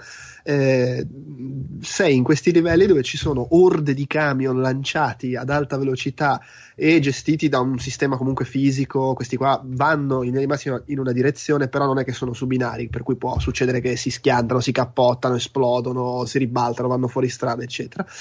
E tu quello che devi fare in ogni livello, ce ne sono, mi sembra son, se non sbaglio sono 9 mondi da 10 livelli, quindi sono 90 livelli, arrivare al traguardo. Solo che se rimani fermo sul camion è molto probabile che ti vai a schiantare e quindi devi saltare da un camion all'altro. Oltretutto, eh, poi ovviamente c'è anche il fatto che se salti da un camion all'altro velocemente ti sbrighi, fai anche un tempo migliore, ci sono le classifiche, eccetera. La base è questa eh, che uno dice figata, però insomma alla lunga un po' monotono. In realtà la, fi- la, la, cosa veramente figa è che c'è un level design pazzesco. Ci sono queste mh, nove ambientazioni, si va dal medioevo all'inferno, cioè, cioè, di tutto, la fantascienza, così, e eh, cambia continuamente le, gli ostacoli, laser, camion che decollano, mh, roba che piove dal cielo, eh, cose rotanti, cioè di tutto, anche il modo in cui vengono disposti camion, i camion che si lanciano da un precipizio e a metà della caduta di saltare su un'altra colonna di camion che sta andando nell'altra direzione, tut- robe del genere. E molto vario, molto figo, bellissimo il design, eh, semplicissimo come meccaniche, veramente devi saltare da un camion all'altro, se caschi, cioè qualsiasi cosa tu tocchi che non sia un camion, muori. E... Potevano intitolarlo così, qualsiasi cosa tocchi che non sia un camion, muori, è bellissimo. Eh beh. Se tocchi un camion di lato, eh, puoi comunque usarlo per oh. saltare, è tipo puoi rimbalzare via. Ah, okay. diciamo. eh, il sistema di controllo è alla Quake, quindi strafe manetta, salti, tutto molto velocissimo. Ed è e poi, vabbè, poi c'è tutta una serie di potenziamenti che puoi sbloccare spendendo punti, e c'è, non lo so, il, il jetpack, il, il, rampino tipo Batman, il doppio salto e così via. E ovviamente c'è l'achievement che devi finire il gioco senza usare i potenziamenti. È divertentissimo. La classica roba ne faccio un'altra e poi smetto, e due ore dopo stai facendo ancora l'altra. Di smettere, anche perché poi muori, ricomincia, muori, ricomincia, muori, ricomincia, muori, è istantaneo. I livelli sono brevi, quindi anche se ti incarti, comunque hai sempre l'impressione di essere a un salto riuscito dal farcela. E io so, adesso sono bloccato all'ultimo livello, che secondo me è un po' troppo figlio di Troia. Quindi so, sono i livelli, non è un Endless Runner o cose del genere? No, no, no, sono proprio livelli. Okay. Ogni mondo sono 10 livelli. Bene, ottimo. Super e PC è solo PC, tra l'altro secondo me è proprio da giocare mouse e tastiera. Oddio, poi magari se sei il drago del pad ci riesci, però in linea di massima. E, e, il gioco è questo, la campagna non è lunghissima perché essendo brevi livelli, se non ti incarti troppo, ripeto, io adesso oh, mi sembra che ci ho giocato un 4 ore, dice Steam, una roba del genere, e sto cercando di fare l'ultimo livello, però detto questo, se ti piglia bene, a parte la lotta per staccare i tempi in classifica, sì. ma poi c'è il, come si dice, c'è l'editor, Uh, che è molto semplice da usare, puoi scaricare ovviamente i livelli fatti dagli utenti, quindi cioè, ti saluto. e, e, in più c'è la modalità uh, Twitch che all'interno del gioco supporta Twitch, tu puoi andare a fare streaming della tua partita e chi ti guarda sì. può votare per attivare regole a cazzo, tipo non so, i camion che esplodono, le, le, le, la gravità invertita, cioè, che ti cambiano ovviamente quello che stai facendo. E quindi anche queste cose aggiuntive lo rendono ancora più, più vario. Veramente, veramente figo. Costa i, i, i classici 15 euro. To, capisco che magari qualcuno li possa considerare un po' tanti per un tipo di gioco così semplice. Secondo me no, però insomma ci può stare, ma mi sembra anche il classico gioco che a breve finirà in qualche sconto, bundle, sì, roba sì, del facile, facile. Magari non a Te... brevissimo, però un humble bundle questo sì, lo vedo se... Diciamo, se 15 euro vi sembrano troppi, tenetelo d'occhio che tanto prima o poi lo trovate a meno. Mettete come su Steam il coso lì per avvertire quando ci sono gli sconti nella esatto, lista sì. dei desideri. E allora, poi Paolo, allora, io ho giocato un gioco recentissimo, incredibilmente. Questo è, questo è uscito veramente da pochissimo. È uscito no? due, settimane fa. Esatto. Si chiama Event Zero. Uh, Sei squalificato, non vale. e, è di, di un software house francese, se non mi sbaglio, che si chiama Oslot Society. Non li ho mai sentiti. Potrebbero aver fatto l'impossibile prima di questo gioco, ma io è la prima volta che li sento ed è praticamente un, non è un walking simulator, ha molto a che fare con Firewatch per dire, perché è un first person adventure in cui ti, ti trovi perso alla deriva nello spazio e in lontananza vedi questa stazione spaziale chiamata Nautilus e già lì ero, ero, ero, ero partito per la tangente perché come qualsiasi cosa che mi rimanda a 20.000 leghe sotto i mani come ha già vinto e vedi questa stazione spaziale um, chiamata Nautilus e che è la tua l'unica via di salvezza, entri dentro e scopri che è anche quella abbandonata, però se non che c'è ancora un personaggio al suo interno che non è una persona umana ma è un'intelligenza artificiale. L'intelligenza artificiale chiamata Kaisen con cui puoi interagire tutto il, il, il, gioco a due parti. Diciamo. Una delle parti è l'interazione con questa uh, intelligenza artificiale in cui tu letteralmente uh, clicchi sulla tastiera digitale che vedi nel, nelle, nelle, varie ambientazioni del gioco e cominci a scrivere con le tue dita, scrivi le parole che vuoi, cominci a parlare um, con questo case come se tu parlassi con Olga di Ikea, non so che hanno quelle, quelle signore che ti aiutano a trovare il mobile che vuoi quando vai sul sito internet dell'Ikea. Um, e appunto è una stazione spaziale, un futuro alternativo come se si fossero tutti bloccati negli anni 80, quindi le, le tastiere sono con i, con i, tasti belli grossi, i, i, monitor non sono flat screen ma sono i, quelli, quelli, a tubo catodico, uh, ambientazione tra l'altro bellissima che stava per fondermi il computer, non so se il mio computer vecchio è stato ottimizzato col culo il gioco, però comunque graficamente ha, ha, ha un be- di bell'aspetto e um, praticamente eh, una delle due fasi del gioco è quella di interagire con questa uh, intelligenza artificiale perché? Perché è il tuo unico modo p- possibilmente per tornarti a casa. Uh, lui te lo dice lui stesso che io ti posso aiutare a tornare sulla Terra e quindi hai un motivo per cercare di essere uh, amichevole nei suoi confronti. L'altro aspetto del gioco è che, pur essendo comunque in prima persona, è un gioco di enigmi devi risolvere 4-5. Il gioco non è molto lungo.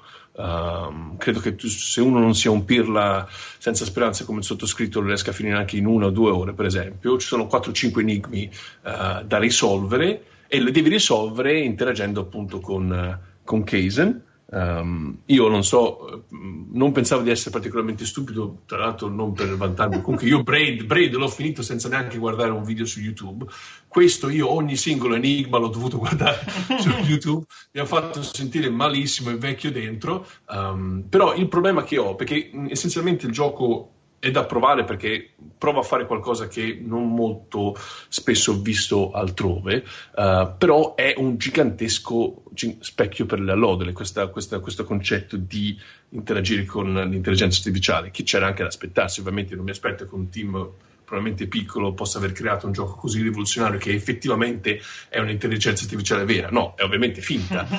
e come funziona? Funziona che purtroppo, eh, forse perché comunque ho un passato di, di tester, comunque mi piace rompere le cose, però ho trovato troppo facile, letteralmente al secondo o al terzo dialogo era è diventato così eh, chiaro che si basasse tu, su, tutto sull'utilizzo di keywords, di parole chiave e eh, che non è un difetto affatto, perché se uno gioca un gioco come Her Story è perfetto, è bellissimo e si basa tutto su parole chiave, ma su parole chiave che ti fanno sentire intelligente. Le parole chiave che devi usare con Kaizen Uh, magari azzecchi la prima e lui comincia a, a parlare, andare per la, per la, tangenziale, comincia a farti tutte le esposizioni che probabilmente il narratore voleva che tu ascoltassi e le tre domande successive che gli puoi fare lui se ne strabatte i coglioni e continua per la, sua, per, la sua, per la tua strada a raccontarti il passato della stazione spaziale anche se magari gli hai chiesto che tempo fa fuori dalla stazione, qualcosa del genere. Quindi il, il castello di carte con me è cascato troppo presto. Uh, non ho nessun problema a appunto un gioco basato su, su trovare la parola chiave giusta perché ne ho giocati altri e funzionano egregiamente. Uh, però uh, quello, unito al fatto che comunque ero troppo stupido per gli enigmi, ha, l'effetto finale è stato un po' straniante, anche perché ci sono diversi finali che non, non sto qui a, a, spoilerare ovviamente, e si basano su come ti comporti con questa, con questa intelligenza artificiale. Um, perché anche lì basato su parole chiave, puoi usare parole chiave come, non so, friend, buddy, uh, gli puoi dare un, un, soprannome. Se lui percepisce queste cose, lui comincia a essere più gentile nei tuoi confronti o anche viceversa, se tu non, non lo tratti con rispetto, lui si chiude un po' a riccio uh, e il finale dipenderà un po' uh, da quello. Quindi per me sarebbe un gioco da rigiocare perché arrivato alla fine non, non si era creata l'empatia necessaria per uh, fregarmene qualcosa di questo, di questo case, non me ne fregavo nulla di questa t- intelligenza artificiale. Andando poi online, come faccio spesso una volta finito il gioco, anche soltanto per accertarmi di quante mh, finali ci fossero, effettivamente ho scoperto che l'ho giocato male no, non l'ho giocato nel modo giusto. A quanto pare, eh, nonostante si, si, si, rivolga tutto intorno alle, alle parole chiave, comu- dovresti comunque fare un, un, un, effort un po' di più per cercare di empatizzare con, la, con l'intelligenza artificiale. Io non ci sono riuscito, non so se lo rivisiterò mai, però effettivamente l'ambientazione, il fatto di sentirsi isolato, a me film come Gravity, per esempio, uno dei film mi, film, mi, miei film preferiti, uh, quindi con me sicuramente era, um, il punto di partenza era stato eccezionale perché ti senti davvero isolato e almeno all'inizio uno ci prova a, a, a creare qualcosa con questa, quest'altro personaggio perché non c'è altro, è l'unica cosa con cui puoi interagire nella stazione spaziale e magari se il, questo appunto la sospensione dell'incredulità fosse durata un po' di più avrebbe funzionato con me. Comunque, inizio ottimo, di, secondo me il livello di gradimento dipenderà più o meno da quanto siete bravi o quanto abbiate voglia di rompere il gioco, perché magari non avete voglia, vi, vi, vi troverete l'amico della vita in Kaizen, come non è, succe- come non è successo. Ecco. Ecco, parlando di gente isolata che va in giro, eh, ho giocato due giochi che hanno più o meno qualcosa in comune. Partiamo da No Man's Sky. Allora, io sono di quelle persone tra cui Donna ha regalato No Man's Sky perché sapeva che mi interessava e nella prima settimana credo di averci giocato quasi tre ore al giorno la notte senza insomma e l'ho trovato bellissimo, ma veramente bello, eh? cioè emozionante, poi queste, visivamente molto evocativo, poi graficamente magari no, non come tecnica pura, eh, però veramente, vabbè, non so spiegare cos'è No Man's Sky, spero che chiunque lo sappia visto che internet ne ha parlato per 10.000 anni, eh, però effettivamente il grande limite di No Man's Sky è il fatto che eh, dopo un po' ti rompi i coglioni. Nel senso che, eh sì, perché ehm, allora, il nome Sky si ba- basa tutto sul. Eh, dice farmare quando eh, tu raccogli le cose, costruisci, raccogli, costruisci, consumi, costruisci, raccogli. Farming quello. Poi sì. ho capito cosa vuoi dire, poi non so come si dice. Cioè, vabbè, tipo, per far partire il motore dell'astronave bisogna plutonio, allora devi andare a cercare plutonio sul pianeta. Per far partire lo scudo hai bisogno del ferro, allora vai a cercare il ferro. Per far partire l'iperguida hai bisogno dell'antimateria combinata con un'altra cosa, allora vai a cercare una volta che riesci a decollare dal pianeta vai sulla stazione spaziale a cercare chi ha l'antimateria, poi scopri ehm, dei monoliti che ti insegnano eh, la lingua aliena così riesci a capire più cose. Tutto, il gioco è tutto così. Eh, voli, consumi del eh, carburante, per poter riavere il carburante devi distruggere delle pietre, per avere altre cose devi distruggere le pietre e costruire degli oggetti, è tutto così. Quindi la ricerca del centro della galassia che è lunga, visto che si parla di 18 miliardi di pianeti, eh, basa le sue fondamenta su un gioco, su, su questa tipologia di gioco. Quindi, beh, alla fine, per quanto mi riguarda, mi sono ritrovato dopo un bel po' di ore spese a giocarci, cui, eh, con l'unico motivo per andare avanti di vedere pianeti nuovi, che effettivamente sono tutti diversi, eh, generati proceduralmente, quindi anche con quell'aspetto che a me fa anche un po' senso ogni tanto di, di organico, questi animali generati a, eh, Potefor, cioè, tutte, a cazzo di cane, a cazzo di cane con gli occhi nei posti sbagliati. Eh, comunque, il gioco di per sé sarebbe stato, secondo me, una figata se fosse uscito come l'avevano presentato due anni fa. Eh, così come secondo me il grande errore di Sony è stato pu- pomparlo come se fosse un super mega titolone della Madonna. Se fosse uscito come gioco indie fighetto a 29 euro sarebbe stato un mega successone. Così a 70, pompato come una roba tipo Elite Dangerous o Star Citizen, mi sembra che abbiano proprio toppato le quote, pur avendo di base un gioco bello, perché l'idea è, è, è veramente eccellente, eh, però uh, c'è stato un errore ben oltre magari alcune dichiarazioni non proprio del tutto veritiere degli sviluppatori, però adesso considerando che non, non azzeccano mai una data, anche in generale se un sviluppatore dice che ci sono delle feature e poi magari non ci sono proprio tutte, non mi sto a incazzarmi con loro, magari eh, è tutto l'insieme che è stato gestito proprio male. Comunque, secondo me a 20 euro si può tranquillamente giocare a cuor leggero a 60 no. Basta. Prego, Andrea, hai qualcos'altro di cui parlarci? Ma allora, per andare a con, contrastare, insomma, ci parla di un gioco di due settimane fa. Eh, io, se vuoi, potrei parlarti del fatto che sto giocando a un gioco del 1993. Beh, per... beh. non so se possa risultare interessante. Ma di almeno il titolo, così giusto. Eh, Silliputti. Silliputti. Mai sentito. Già, ma io l'ho già Ave- sentito. avevo giochicchiato all'epoca, ovviamente pirata, eh, e- ed era uno di quei giochi che senza il manuale tipo era difficile il triplo, perché non sapevi come combattere i nemici. E lo sto rigiocando adesso anche perché in uno dei 50.000 libri sulla storia dei videogiochi che ho preso con campagne su Kickstarter, avevo fatto il tier che c'era in regalo Putti Squad, che era il seguito per Amiga, che all'epoca non era mai uscito nonostante fosse stato recensito su- sulle riviste. Era pronto, ma non l'avevano pubblicato. Era uscito credo solo per Super NES, allora l'hanno rifatto adesso per Amiga. E quindi, siccome c'ho quello, ho detto, ma prima voglio finire l'originale, che non avevo mai finito, mi sono messo a giocare. È carino, vabbè, è, praticamente il, il Putti è cos'è, lo strutto, no? Che è, eh, Non lo sapevo. Non sapevo. Eh, ho questo dubbio, non so cosa sia il putti. Lo scopriamo subito. Ma Silly Putti, sei... ma davvero non era uscito per Amiga?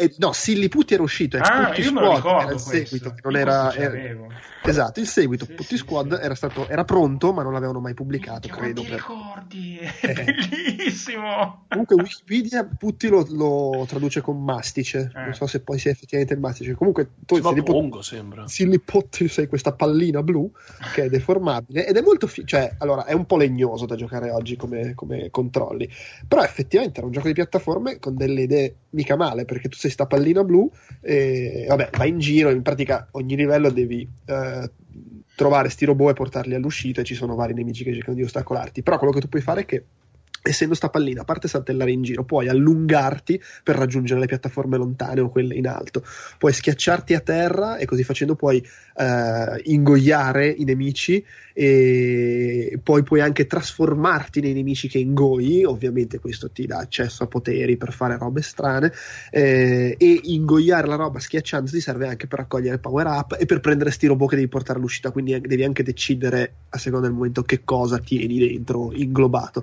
È un po' Kirby se vogliamo come sì. cosa. Eh, però è molto molto carino e ovviamente è, è, è tosto come il cemento e, vabbè, si fa un po' fatica però sì. mi ricordo che allungava anche l'occhio è vero è vero fantastico sì sì, sì, sì no, è Tutto delizioso sì, sì, sì. De, de, eh. sì de, pubblicato da Gremlin Graphics, forse anche per quello mi è venuto in mente perché ho letto il libro sulla storia della Gremlin, della Gremlin le, sì, sì, settimane sì. scorse.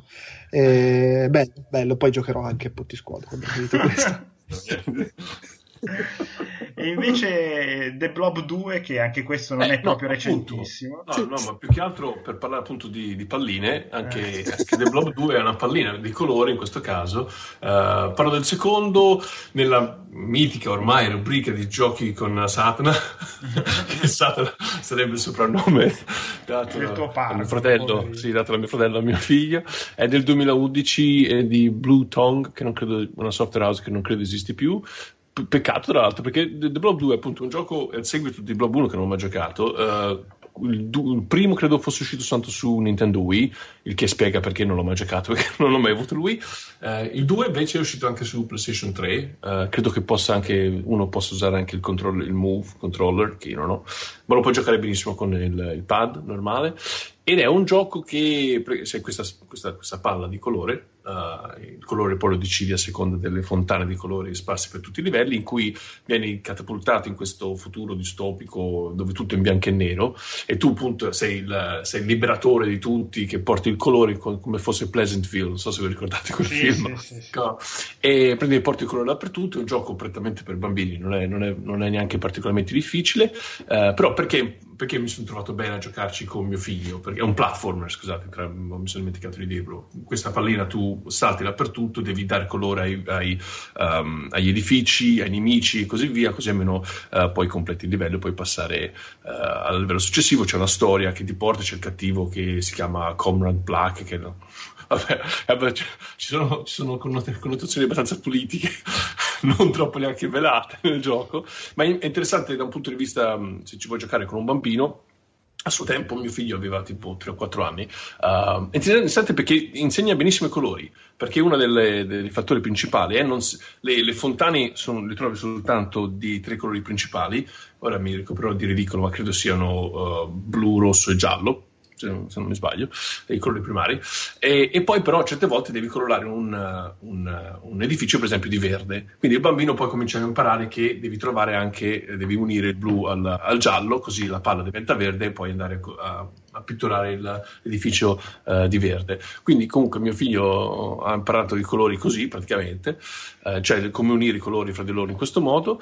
La seconda cosa importante è che il secondo giocatore per, si può giocare in due e il secondo giocatore è, assume il controllo non di un'altra sfera, ma bensì di questo sidekick, questo aiutante che Blob uh, si porta appresso, che si chiama Pinky, è una cosa che svolazza intorno e ti dice dove andare uh, per proseguire nel livello. Il secondo giocatore può appunto assumere il controllo di questo Pinky e non assume il, uh, il ruolo di uh, protagonista secondario in quanto non, non, non può, è limitato nelle cose che può fare ma è calibrato bene in quanto può fare le cose appositamente per, per sbloccare il, il, personaggio principale, quindi può colorare delle cose limitate a certe cose, può trovare i colori giusti, può colorare lui stesso il personaggio principale, però non, inv- non è mai troppo invadente, quindi il, il, il, primo giocatore si sente abbastanza importante da non sentirsi uh, shadow, overshadow, insomma, sentirsi prevaricato. Esatto, da quell'altro. Um, quindi ha funzionato benissimo per due giocatori, appunto il primo giocatore appunto un bambino, una bambina uh, gio- pic- giovane, L'unica, l'unica, cosa che magari ci tengo a precisare è che il cattivo, la, l'elemento nemico è l'inchiostro nero, questo gioco, e mio figlio di, a quel tempo aveva sì, 4 anni, 3 anni, ha avuto gli incubi non so quanti dell'inchiostro, dell'inchiostro e non ci voleva mai andare in vicino, t- tanto appunto che mi voleva rifilare sempre il controller perché aveva paura. Tra l'altro poi se tu becchi l'inchiostro il controller vibra come un maniaco e... Quindi angoscia. No, poi ho, ho, disabilitato la vibrazione dal, dal, menu principale della PlayStation 3, quindi ho alleviato il dolore. Uh, al di là del, degli incubi da, causati da inchiostro, è un gioco che è altamente raccomandato se avete bambini piccoli. Non so, no, per spaventarli a morte. No, no, no, per imparare i colori divertendosi. Ah, ok, eh, pensavo. E poi, uh, poi, una volta che il bambino comincia a leggere, può anche leggersi da solo uh, i vari menu perché non, non, è, non, è, non, è, Shakespeare, insomma è scritto abbastanza tranquillo, in maniera, con un registro, un vocabolario abbastanza uh, normale. Ecco. Uh-huh. Bene, bene. Allora, invece, come ultimo gioco, volevo parlare di un altro, ma poi eh, eh, ho giocato con molto piacere a Mr. Robot, il, il gioco ufficiale oh, del, del, della serie TV che, di cui è, è, finita la seconda serie, ma che non ho visto la seconda serie ancora. Però Mr. Robot, il gioco, è eh, ambientato più o meno nella prima serie. Di cosa si tratta? Si tratta di un gioco, eh, se vogliamo, tipo Lifeline, nel senso che dal nostro cellulare eh, viene utilizzato come se fosse un cellulare vero, eh, ovvero il gioco ci propone un'interfaccia grafica da un altro cellulare come se noi l'avessimo appena trovato e Qua iniziano ad arrivare messaggi, email, comunicazioni, chat di messenger di altre persone e noi ci ritroviamo a eh, usare un, eh, un, profilo, insomma, ad essere una persona che in realtà non siamo, perché tutti ci chiedono, oh, ma perché non sei venuto l'altra sera? Ovviamente noi dobbiamo rispondere delle cose, che abbiamo diverse scelte per ogni risposta e, e a seconda della risposta che abbiamo le altre persone reagiscono in certe maniere. Poi finiremo ovviamente nella, insomma, in una sorta di complotto dove ci sono anche i protagonisti del telefilm. E, e, è fatto molto bene perché in certi momenti si ha veramente l'impressione di chattare con della gente perché banalmente eh, quando noi selezioniamo una delle, ehm, delle opzioni che abbiamo per mandare un messaggio a un'altra persona, vediamo prima di tutto che il messaggio viene scritto, ma poi vediamo che l'altra persona non risponde subito, ma vediamo la nuvoletta come su WhatsApp che si vede con i puntini che vanno su e giù. Uh, e, e, più, e, più, ci mette a rispondere, più scrive il messaggio lungo all'altra persona, più ci mette a rispondere. Ed è bellissimo, peraltro ci sarà un momento in cui finiamo in una chat di amici che devono fare un regalo di compleanno a una tipa e lì tutti mandano le foto, le foto vengono salvate come se ovviamente all'interno del gioco, quindi non nella galleria fotografica del telefono, però sembra la galleria fotografica del telefono, quindi tu te le vai a scorrere, eh, ci sono gli allegati, eh, ti arriva un file che devi mandare a un'altra persona, però devi decrittarlo, vera- cioè a un certo punto si ha l'impressione di essere in un mega comp- in una puntata del telefilm, con questo cellulare che ogni t- oltretutto ovviamente il divertente, e come diceva anche Simone prima, è che ti arrivano le notifiche, no? se tu attivi le notifiche per questo gioco ti scrive, che ne so, eh, Stacy, messaggio da Stacy, allora pigi la notifica e ti si apre il messaggio all'interno del gioco come se fosse un messaggio vero. Io ho trovato una figata pazzesca, costa 3 euro, costa 2,99, quindi non è gratuito, però secondo me li vale, peraltro si può giocare in maniera asincrona, cioè ovviamente se uno non, non va ad agire sul gioco, il gioco si frizza e non è che va avanti per i cazzi suoi, devi arrivare tu a, a dare l'input in modo che tutto vada avanti, come su Lifeline. Eh, però consigliatissimo, mi è piaciuto un sacco e penso ci sia, forse c'è solo per iOS, però io l'ho preso Penso sia di, dello studio che ha fatto Oxenfree. Che. Sì, è possibile. Interessa-. Interessante, no? Dico Oxenfree perché... Ah no, di, sai di chi è? Lo scopro adesso, è di Telltale questo gioco qua. Ah, detto. scopro adesso, eh, vedi l'ignoranza. Sì, è, è, pubblicato da Telltale ma sviluppato da quelli di Oxenfree. Ah, okay. eh, che, che, peraltro sono in parte gente che se n'è andata da Telltale. eh, comunque effettivamente... Ci vogliono ancora bene, non, non hanno bruciato i ponti. Sapendo che di Telltale effettivamente eh, il fatto di una scelta, cioè la parte diciamo di scrittura è fatta molto bene, anche cioè pubblicato. E per forza è, è, fatto da quelli di Oxenfree. Eh, sì, sì, sì. Ricordiamo che quelli bravi a scrivere di Telltale se ne sono andati. sono a fare Firewatch, Oxenfree. Eh, sì, sì, sì, Eh beh, si nota. Eh, va bene. Ci, ci, pensavo l'altra settimana, è un po' stile quando Rare è stata acquistata da Microsoft, ma ormai se ne erano già andati tutti quelli bravi. Mi hanno l'impressione che stia un po' succedendo sta cosa Telltale, che tutti quelli bravi stanno aprendo studi altrove. Beh, però tu hai detto che il secondo episodio di Batman ti ha... Sì, è, eh, ho capito, però il secondo episodio Posso... di Batman non è male, eh, cioè, nel senso, io tutto sommato li apprezzo i loro giochi, però una roba bella come la prima stagione di The Walking ah, Dead no, non, la, non, l'hanno più fatta. Eh. Hanno fatto al, al massimo robe altalenanti. The Wolf Among Us mi era piaciuto molto. Sì, eh, però anche quello secondo me da un episodio all'altro svaria. Eh, e comunque sì, probabilmente è la cosa migliore che hanno fatto. Do... Se posso aprire piccola parentesi semi personale, ah, è successo anche al team di sviluppo di Bioshock, per esempio, se ci sono, questa gente è sotto talmente tanta pressione ehm, da crunch ovviamente, da, da prodotto AAA, che sì, è abbastanza, credo sia una reazione naturale quella di voler staccare la spina e ricominciare da un'altra parte, sinceramente.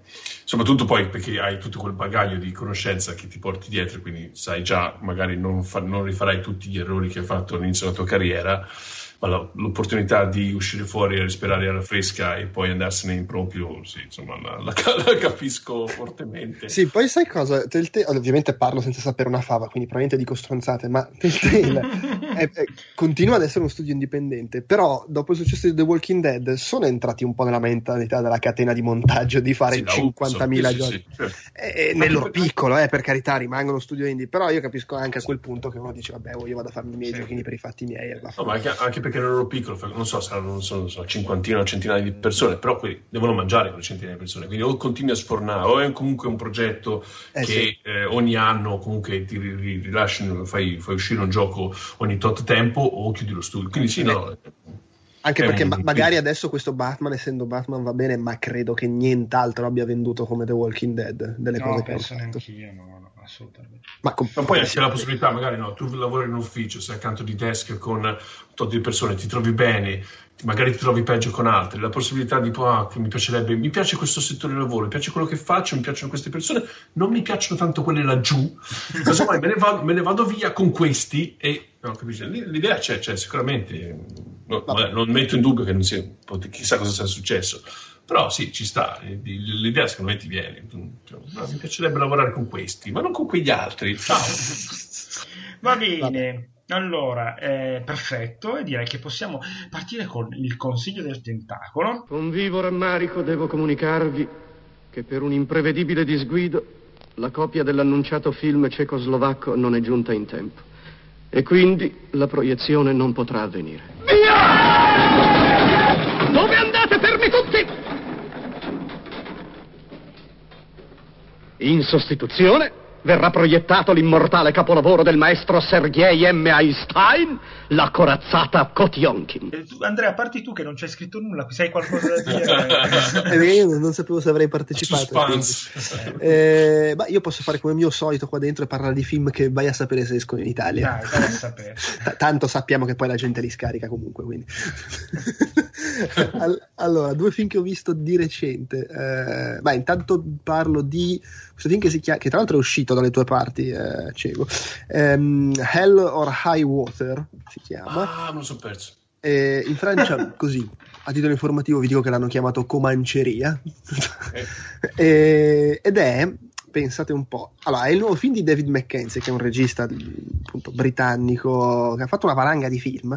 Eh, io, gli unici due che, visto, che, avevo visto prima di questo mi erano piaciuti un sacco erano Perfect Sense e Il Ribelle, eh, Starred Up, che era quello con coso l'attore che poi ha fatto il film di Angelina Jolie de, de, de, di guerra Uh. Uh, Jack O'Connell, che vabbè comunque è molto brava.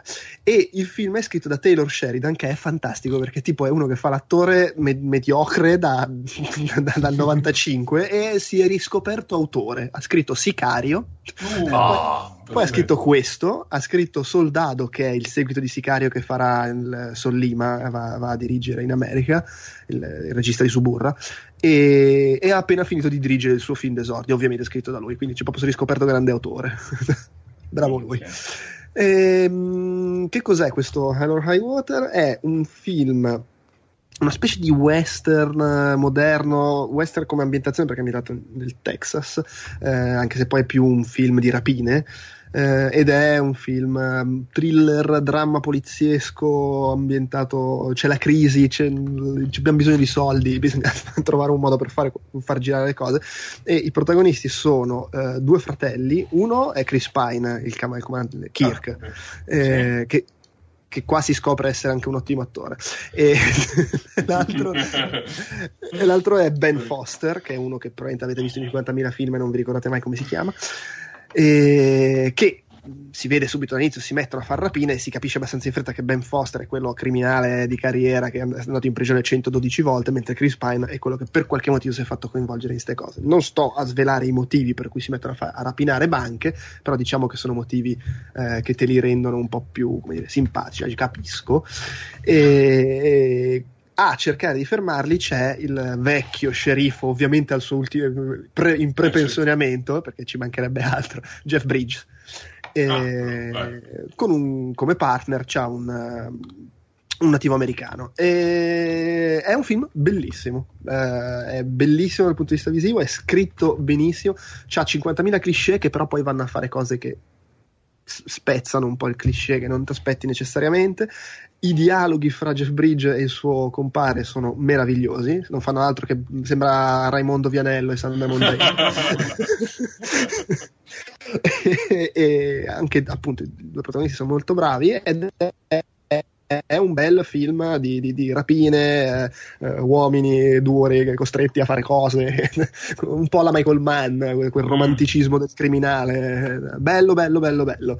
Quindi consiglio assolutamente di recuperarlo. Non saprei dire se. Non, non, non, mi sento di far scommesse su una possibile uscita italiana, anche se vedo che bene o male i film di Mackenzie prima o poi arrivano tutti. Poi qui c'è. Noi abbiamo questa cosa che da noi una valanga di attori che erano famosi 10-15 anni fa ti garantiscono che il film esce in Italia anche se ormai non se lo caga più nessuno l'attore. Vabbè Jeff Bridge ha ancora un certo star power però insomma in linea di massima secondo me arriva più come ah il film con Jeff Bridge che il film con Chris Pine. Mm, sì, sì, però ormai adesso anche Chris Pine è abbastanza eh, vabbè, Star Trek sì, effettivamente ma è comunque molto molto bello, lo, lo cospo, hanno dei baffoni meravigliosi loro due. Importantissimo. Fondamentale. Che scherzo. Eh, Paolo, anzi no, tu hai solo questo, aspetta, allora sì, io solo quello. faccio una cosa io, ho scoperto su Netflix, ma in realtà ho scoperto che c'è anche su YouTube, eh, tranquillamente, un, no, nel senso che secondo me lo pubblicano anche su YouTube perché sono tutti, c'è, c'è miliardi di puntate, è un cartone animato per bambini che però fa anche ridere gli adulti, che si chiama Larva. È un cartone animato dove come si chiama quella comicità dove è fatta solo su le cose fisiche slapstick slapstick, slapstick. slapstick. È, è, tutta così cioè sono, durano 5 minuti a puntata e sono 5 minuti dove su queste due larvette capita di tutto perché loro vivono sotto un tombino in una, evidentemente in una città metropolitana e gliene capita di tutti i colori in tutte le puntate, non c'è parlato, non c'è nulla di scritto, proprio si capisce tutto guardandolo, difatti secondo me va benissimo per i bambini che muoiono dal ridere, proprio, ecco, non guardatelo mentre mangiano perché è impossibile che poi continuino a mangiare, è molto carino, eh, non saprei neanche spiegarlo perché praticamente a queste due larve... Eh, capita veramente di tutto, che ne so, cioè, la puntata si intitola Pioggia, allora inizia a piovere, loro che si incartano, è, è impossibile da spiegare perché è tutto loro che prendono botte e vengono sparati da una parte all'altra. Eh, molto molto simpatico da, da, vedere assolutamente, secondo me, con dei bimbi da soli. Da adulti magari dargli un'occhiata magari no no magari giusto per farsi quattro risate però insomma preferisco i Griffin ecco eh, che è un altro target, mi rendo conto. Invece Paolo, Room. Sì, perché io stamattina mi sono reso conto, registriamo il podcast stasera, no? E non avevo visto un cazzo di niente ultimamente. Eh, l'unica cosa che ho visto ultimamente è High Rise di Ben Weasley, um, che purtroppo non mi è piaciuto che quindi non sarebbe potuto entrare nella categoria dei consigli. Allora ho aperto Amazon Streaming Prime, insomma, eh, e ho beccato sto room eh, e visto che di solito quando vedo un film, avendo i gusti quasi molto simili a quelli di Andrea, di solito è molto probabile che Andrea abbia già, abbia già visto Parlato del Tentacolo, come per esempio l'altro giorno ho visto Snowpiercer, che è un grandissimo film, però ne avevamo già parlato. Ce l'ho lì su Amazon da, da vedere da giorni e solo per caso non l'ho visto l'altra sera. Inc- eh, appunto, incredibil- incredibilmente mi è appunto parso che Andrea non l'avesse visto sto room, ho detto ok, ci provo eh, io. Pu- purtroppo a sfiga non l'ho visto nei giorni scorsi, se no ne parlavamo in due, beh, ma, ma a maggior ragione mi ero già ripromesso di farlo, cercherò di evitare qualsiasi tipo di spoiler e vi cercherò appunto di spiegarvi il perché. Comunque, innanzitutto, Roma del, del 2015 è di il regista si chiama Lenny Abramson, Abramson che è quello di Frank, quello sì. con uh, Fassbender, Fassbender che fa il uh, lipster, il, il cantante lipster mascherato. Sì che con me non ha funzionato tantissimo, devo ammettere. Non, lo rivedrei, ma non, eh, non insomma. Eh, c'è un po' quella cosa del vorrei prendervi tutti a schiaffi. Sì, esatto. a voi personaggi. Sì. Però al finale mi piace. Credo che tu l'abbia summarized in maniera perfetta. Eh, due attori protagonisti, davvero protagonisti, proprio uh, con, la, con, la, P maiuscola. Uh, la, um, la, la, donna, la, madre in questione è Brie Larson che anche non conoscevo tanto bene, ma è famosa, soprattutto diventerà ancora più famosa perché ha, ha, ha vinto l'Oscar innanzitutto. Sì, ha vinto l'Oscar lì. Sì, no, poi e... sa, è, è, sarà nei prossimi film Marvel, quindi, quindi ha svoltato. Um, e un bambino, il suo bambino, chiama, questo attore che non avevo mai visto prima, anche perché è giovanissimo, credo abbia 9, 8, 9 anni, chiamato Jacob Tremblay, praticamente la storia di una madre e mh, la storia comincia, vi lo racconto la storia comincia con inizia all'interno di una stanza una mattina in cui la madre uh, e il figlio decidono di preparare la torta per il quinto compleanno del, del figlio, appunto. Ma comincia a essere chiaro fin da subito, da cui anche il titolo del film, che questi due non possono uscire da questa stanza e non si capisce subito il perché, non ve lo sto a svelare, però ehm, gioca molto sul fatto, per gran parte del film, che questi due sono in questa, in questa stanza e non, non, è chiaro che comunque la situazione non è piacevole, non, non, la, lo vedi dagli occhi soprattutto da come si comporta la madre, lei non è contenta di stare lì dentro, il figlio invece non si è ancora accorto praticamente di nulla e in questo è molto simile alla vita è bella, di Benigni, quando Benigni, quando finiscono poverini nel campo di concentramento, lui cerca di uh, crea- uh, trasformare in gioco tutte le atrocità che riesce a vedere intorno a lui. Um, in, simile, in, modo simile la madre cerca di fare la stessa cosa col suo bambino, crea tanti giochi per spiegare questa, questa, questa realtà così ristretta, perché loro, appunto, tut, soprattutto il bambino che si poi capisce è nato lì, ehm, lui non ha mai visto cosa ci potrebbe mai essere fuori, tutto, tutto quello che vede lì fuori è questa botola in cima al tetto da cui appunto il sole entra, ma resta lì, cioè tutto il suo mondo è racchiuso in quella stanza. Um, poi, tra l'altro, non sapevo nulla di questo film, non avevo visto neanche il trailer, sapevo che comunque aveva vinto l'Oscar, quindi male non sarebbe stato. È basato su un libro che non ho letto, ma la sceneggiatrice è la stessa che ha scritto il libro, quindi immagino sia abbastanza uh, simile, o comunque uh, i cambiamenti saranno stati approvati dalla, dalla, dalla scrittrice stessa. Uh, se avete visto Dogtooth, di quel regista di Lobster, um, che è un film, credo sia greco, è un film abbastanza strano in cui c'è questa famiglia uh, che appunto non permette ai loro figli ai loro figli di uscire mai di casa, ma lì era perché i genitori non volevano che succedesse. Eh, c'è, c'è del, alcune tonalità simili, ma soprattutto questo film con me, a parte il fatto, ve lo dico subito, uh, non ho mai pianto così tanto da non so quanti anni. Uh, e metto le mani avanti, effettivamente io ho pianto anche per Man of Steel il film di Superman perché, beh, non so, essendo padre, non so perché da quando sono diventato padre non posso più vedere i film con i bambini, eh? mi, mi, mi fun- funzionano troppo bene col sottoscritto. Questo è un film duro. Sì, cioè, ma quello è, su- è, Superman, scusa, non è un bambino normale. Eh, ma c'è la sequenza iniziale di Superman che il padre ah, deve lasciare il okay. figlio, che deve mandarlo su un altro pianeta. Io ci ho pianto, non sto scherzando, non no, so scemo io. questo, è un film du- questo è un film durissimo, un film durissimo, ma soprattutto... Eh, il, il, vale il prezzo del, del, di nulla, di Prime in questo caso, c'è una sequenza c- centrale che appunto che non mi, non mi, ricordo l'ultima volta in cui non mi sono mai sentito respirare, ho staccato la sedia come da quando ho visto Gravity. Gravity c'è la sequenza finale, che, ah, tutto il film sinceramente Gravity come ha funzionato, ma soprattutto verso il finale io non mi, non mi ricordo più, cioè avevo la, avevo la, ero appiccicata alla poltrona, non riuscivo neanche a muovere un muscolo. C'è la sequenza centrale in questo film che è qualcosa di incredibile cioè proprio la, la, la, montare, la, quantità di adrenalina che stava scorrendo nel mio corpo era qualcosa di... Cioè, non ho mai provato una cosa simile appunto da, da Gravity. Eh, e quindi finisco qui perché non voglio assolutamente dirvi nulla, nient'altro più. Eh, di un punto di vista personale e a che fare col fatto che sono genitore, secondo me ci sono, ci sono stati, almeno per quanto riguarda, sono stati nella mia vita film che mi hanno reso un genitore migliore. Uh, non, mi, non, non, mi, sento neanche in imbarazzo ad ammetterlo. Ci sono stati film come We Need to Talk About Kevin, di cui parlai tanti episodi fa. Sono film duri, ma che ti fanno capire cosa può succedere se tu non. Uh, se, se, tu non, se tu sbagli il mestiere fondamentale di essere un genitore. Ci sono persone che vivono tranquillamente, felicissime, senza avere mai figli, ovviamente. Se tu hai un figlio, almeno personalmente io che non ho cominciato nella maniera migliore, mi, mi hai, vari prodotti di intrattenimento mi sono, riusciti, mi sono restati utili nel corso della mia vita di genitore. Questo è uno di questi. Io dopo questo film, eh, il mio figlio era a scuola, ma la prima cosa che avrei voluto fare sarebbe stato correre al cancello e abbracciarlo e dai, ricoprirlo di baci.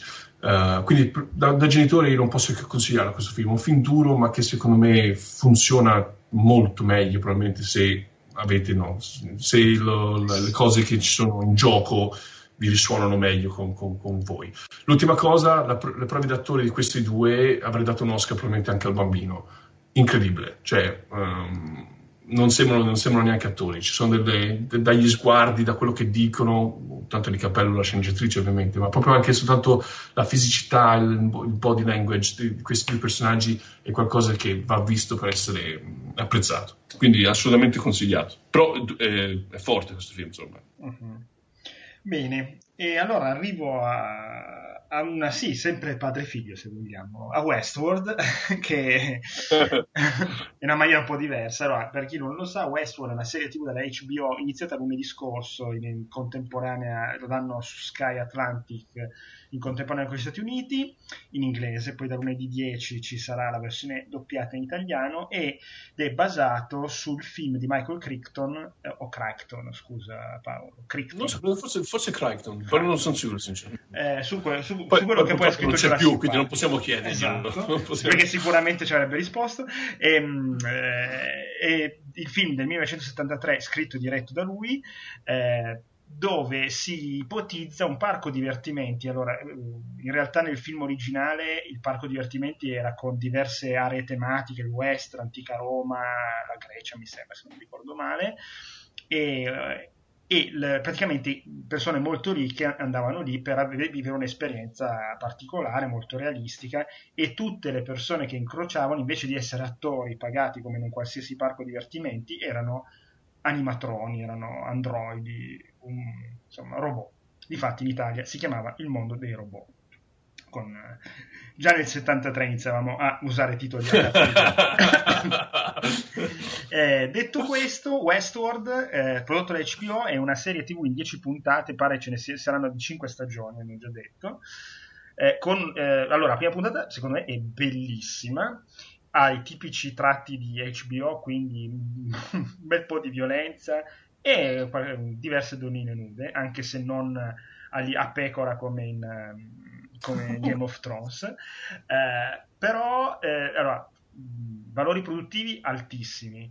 Eh, la storia, per ovvi motivi, si intuisce, ma si intuisce anche dai N trailer che ci sono in giro, ovvero è ovvio che in un posto dove la maggior parte delle persone che incontri sono robot, cosa vuoi che capiti? Mm?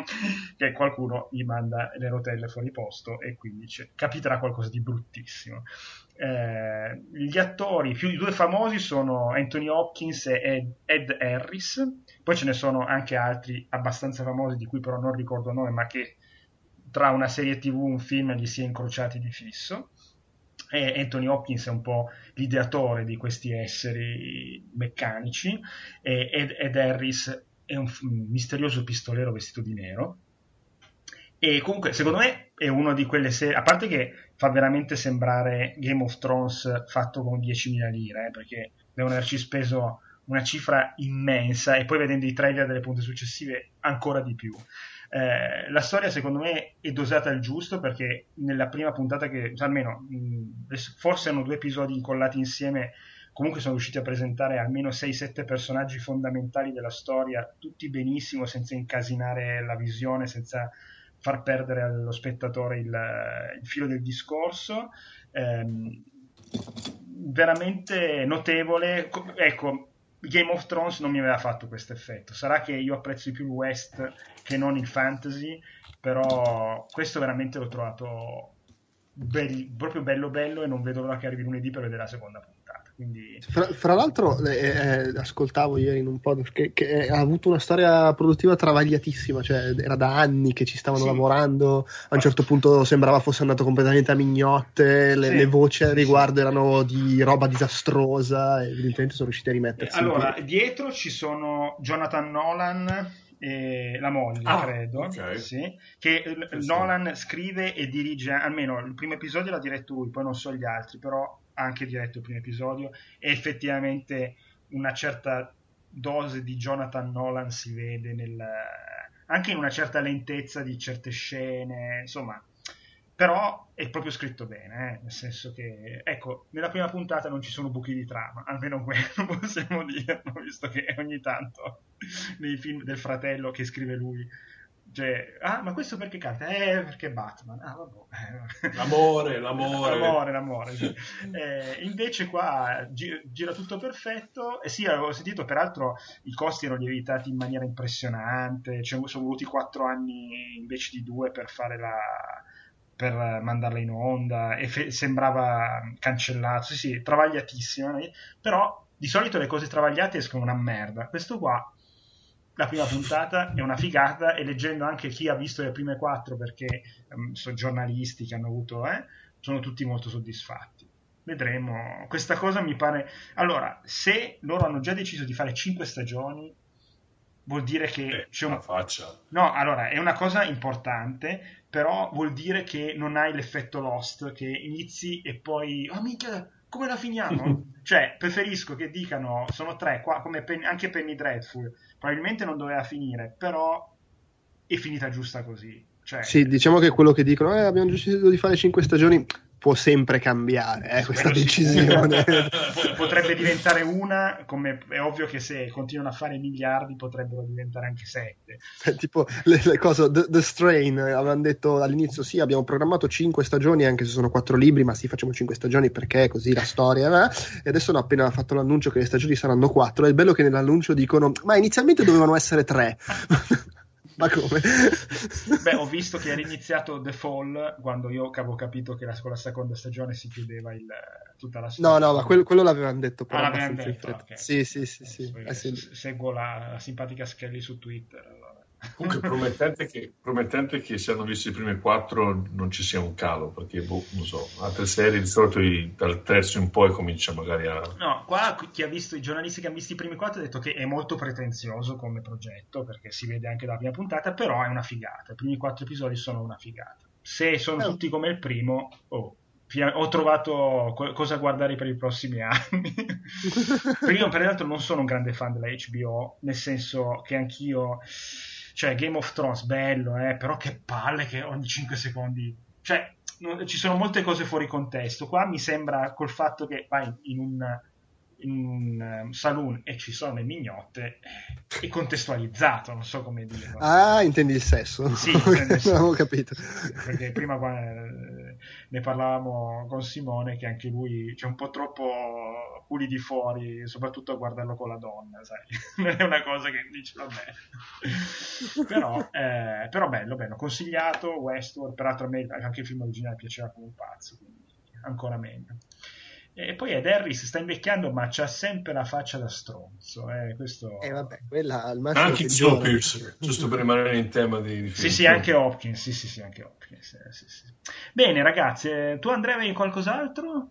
Uh, sì, posso dire velocemente che ho visto un altro film che vai a sapere se uscirà in Italia, che si chiama Little Men, Men al plurale, mm. e... sempre così, fun fact, in Francia l'hanno chiamato Brooklyn Village. Cazzo. che è il nuovo film di Ira Sachs, di, di, eh, Sachs S-A, eh, C-H, se non sì, sì, okay. in Francia è difficile, se no. È il primo che vedo suo, però eh, si era parlato molto di questo questo Love is Strange che vedo che in Italia è uscito come I toni dell'amore, eh, che pare sia molto bello. Eh, questo qui è molto molto molto bello, questo Little Man, ed è un, eh, questa cosa in, anche qua, una roba incredibile, un film eh, che racconta una storia a, a, adulta di cose che possono succedere nella vita e non ci sono, non so, esplosioni, supereroi, Vin Diesel in auto e roba del La famiglia? Beh, c'è, c'è, una famiglia. Ah, no, no, no, scusa, ti devo quella allargata di sì, no, no, certo, sì. È su questa famiglia, appunto, dove c'è padre che fa l'attore un po' squattrinato, la madre analista e il figlio adolescente che si trasferisce a Brooklyn da Manhattan perché è morto il nonno e gli ha lasciato la casa. Diciamo. Allora si spostano lì eh, e nel, al piano terra dell'edificio, che è sempre ereditato insomma, dal nonno, c'è una signora che ha un negozio Uh, si parla di gentrification, il quartiere sta cambiando, il negozio non si adatta al, al quartiere e, e, in pratica il, il, nonno faceva pagare basso l'affitto alla, a statizia e, e adesso invece il, il, nuovo proprietario e sua sorella, perché sono in due ad aver ereditato, hanno bisogno di alzare l'affitto perché c'hanno bisogno di quattrini e quindi si crea questo conflitto che è una roba normalissima. Eh, però abbastanza drammatica perché da un lato c'è gente che ha bisogno di soldi per campare e quindi deve, ha questa possibilità deve alzare l'affitto, dall'altra c'è questa che però se gli triplichi l'affitto deve mollare il negozio e andarsene. Nel frattempo ci sono i, i rispettivi figli, eh, ragazzini che si conoscono, fanno amicizia e iniziano a legare parecchio e quindi il film poi è raccontato dal punto di vista loro che eh, inizialmente non si rendono conto di cosa sta succedendo e poi si ritrovano con la, la loro amicizia messa in, in, difficoltà dal fatto che sostanzialmente i genitori stanno cominciando a fra un po' si menano. E, e, è un bel bel film proprio trattato bene non, non, si mette dalla parte dell'uno o dell'altro quindi c'è, proprio, c'è questa cosa che dice oh, eh, hanno tutti le loro ragioni e purtroppo funziona così e, ed è poi ovviamente straziante nel momento in cui i ragazzini si ritrovano ad avere a che fare con questa faccenda bello, eh, ovviamente rientra nel discorso che faceva Paolo prima, guardarlo del genitore e pensi, ah, rovinerò la vita mia figlia. sì, però sta cosa che quando diventi genitore è un casino di film ti, ti, trippa, ti incasino il cervello non va bene, non, fa bene alla mia salute. Inevitabile. Sì. No, no, no. Va bene ragazzi, io vi ringrazio e mm, niente, buona serata, buon tutto, buon, buon Natale. no, buona serata e grazie ancora. Ciao ciao. Ciao. ciao.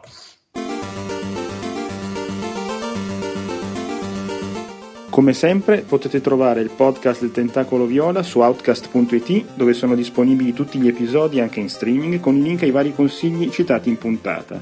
Ci trovate su iTunes cercando Outcast il Tentacolo Viola o Outcast tutti i podcast audio. Su Twitter all'indirizzo twitter.com slash il tentacolo o su Facebook cercando semplicemente il tentacolo viola tutto attaccato. La mail come sempre è il at gmail.com. Io vi ringrazio, un saluto e alla prossima. Ciao ciao!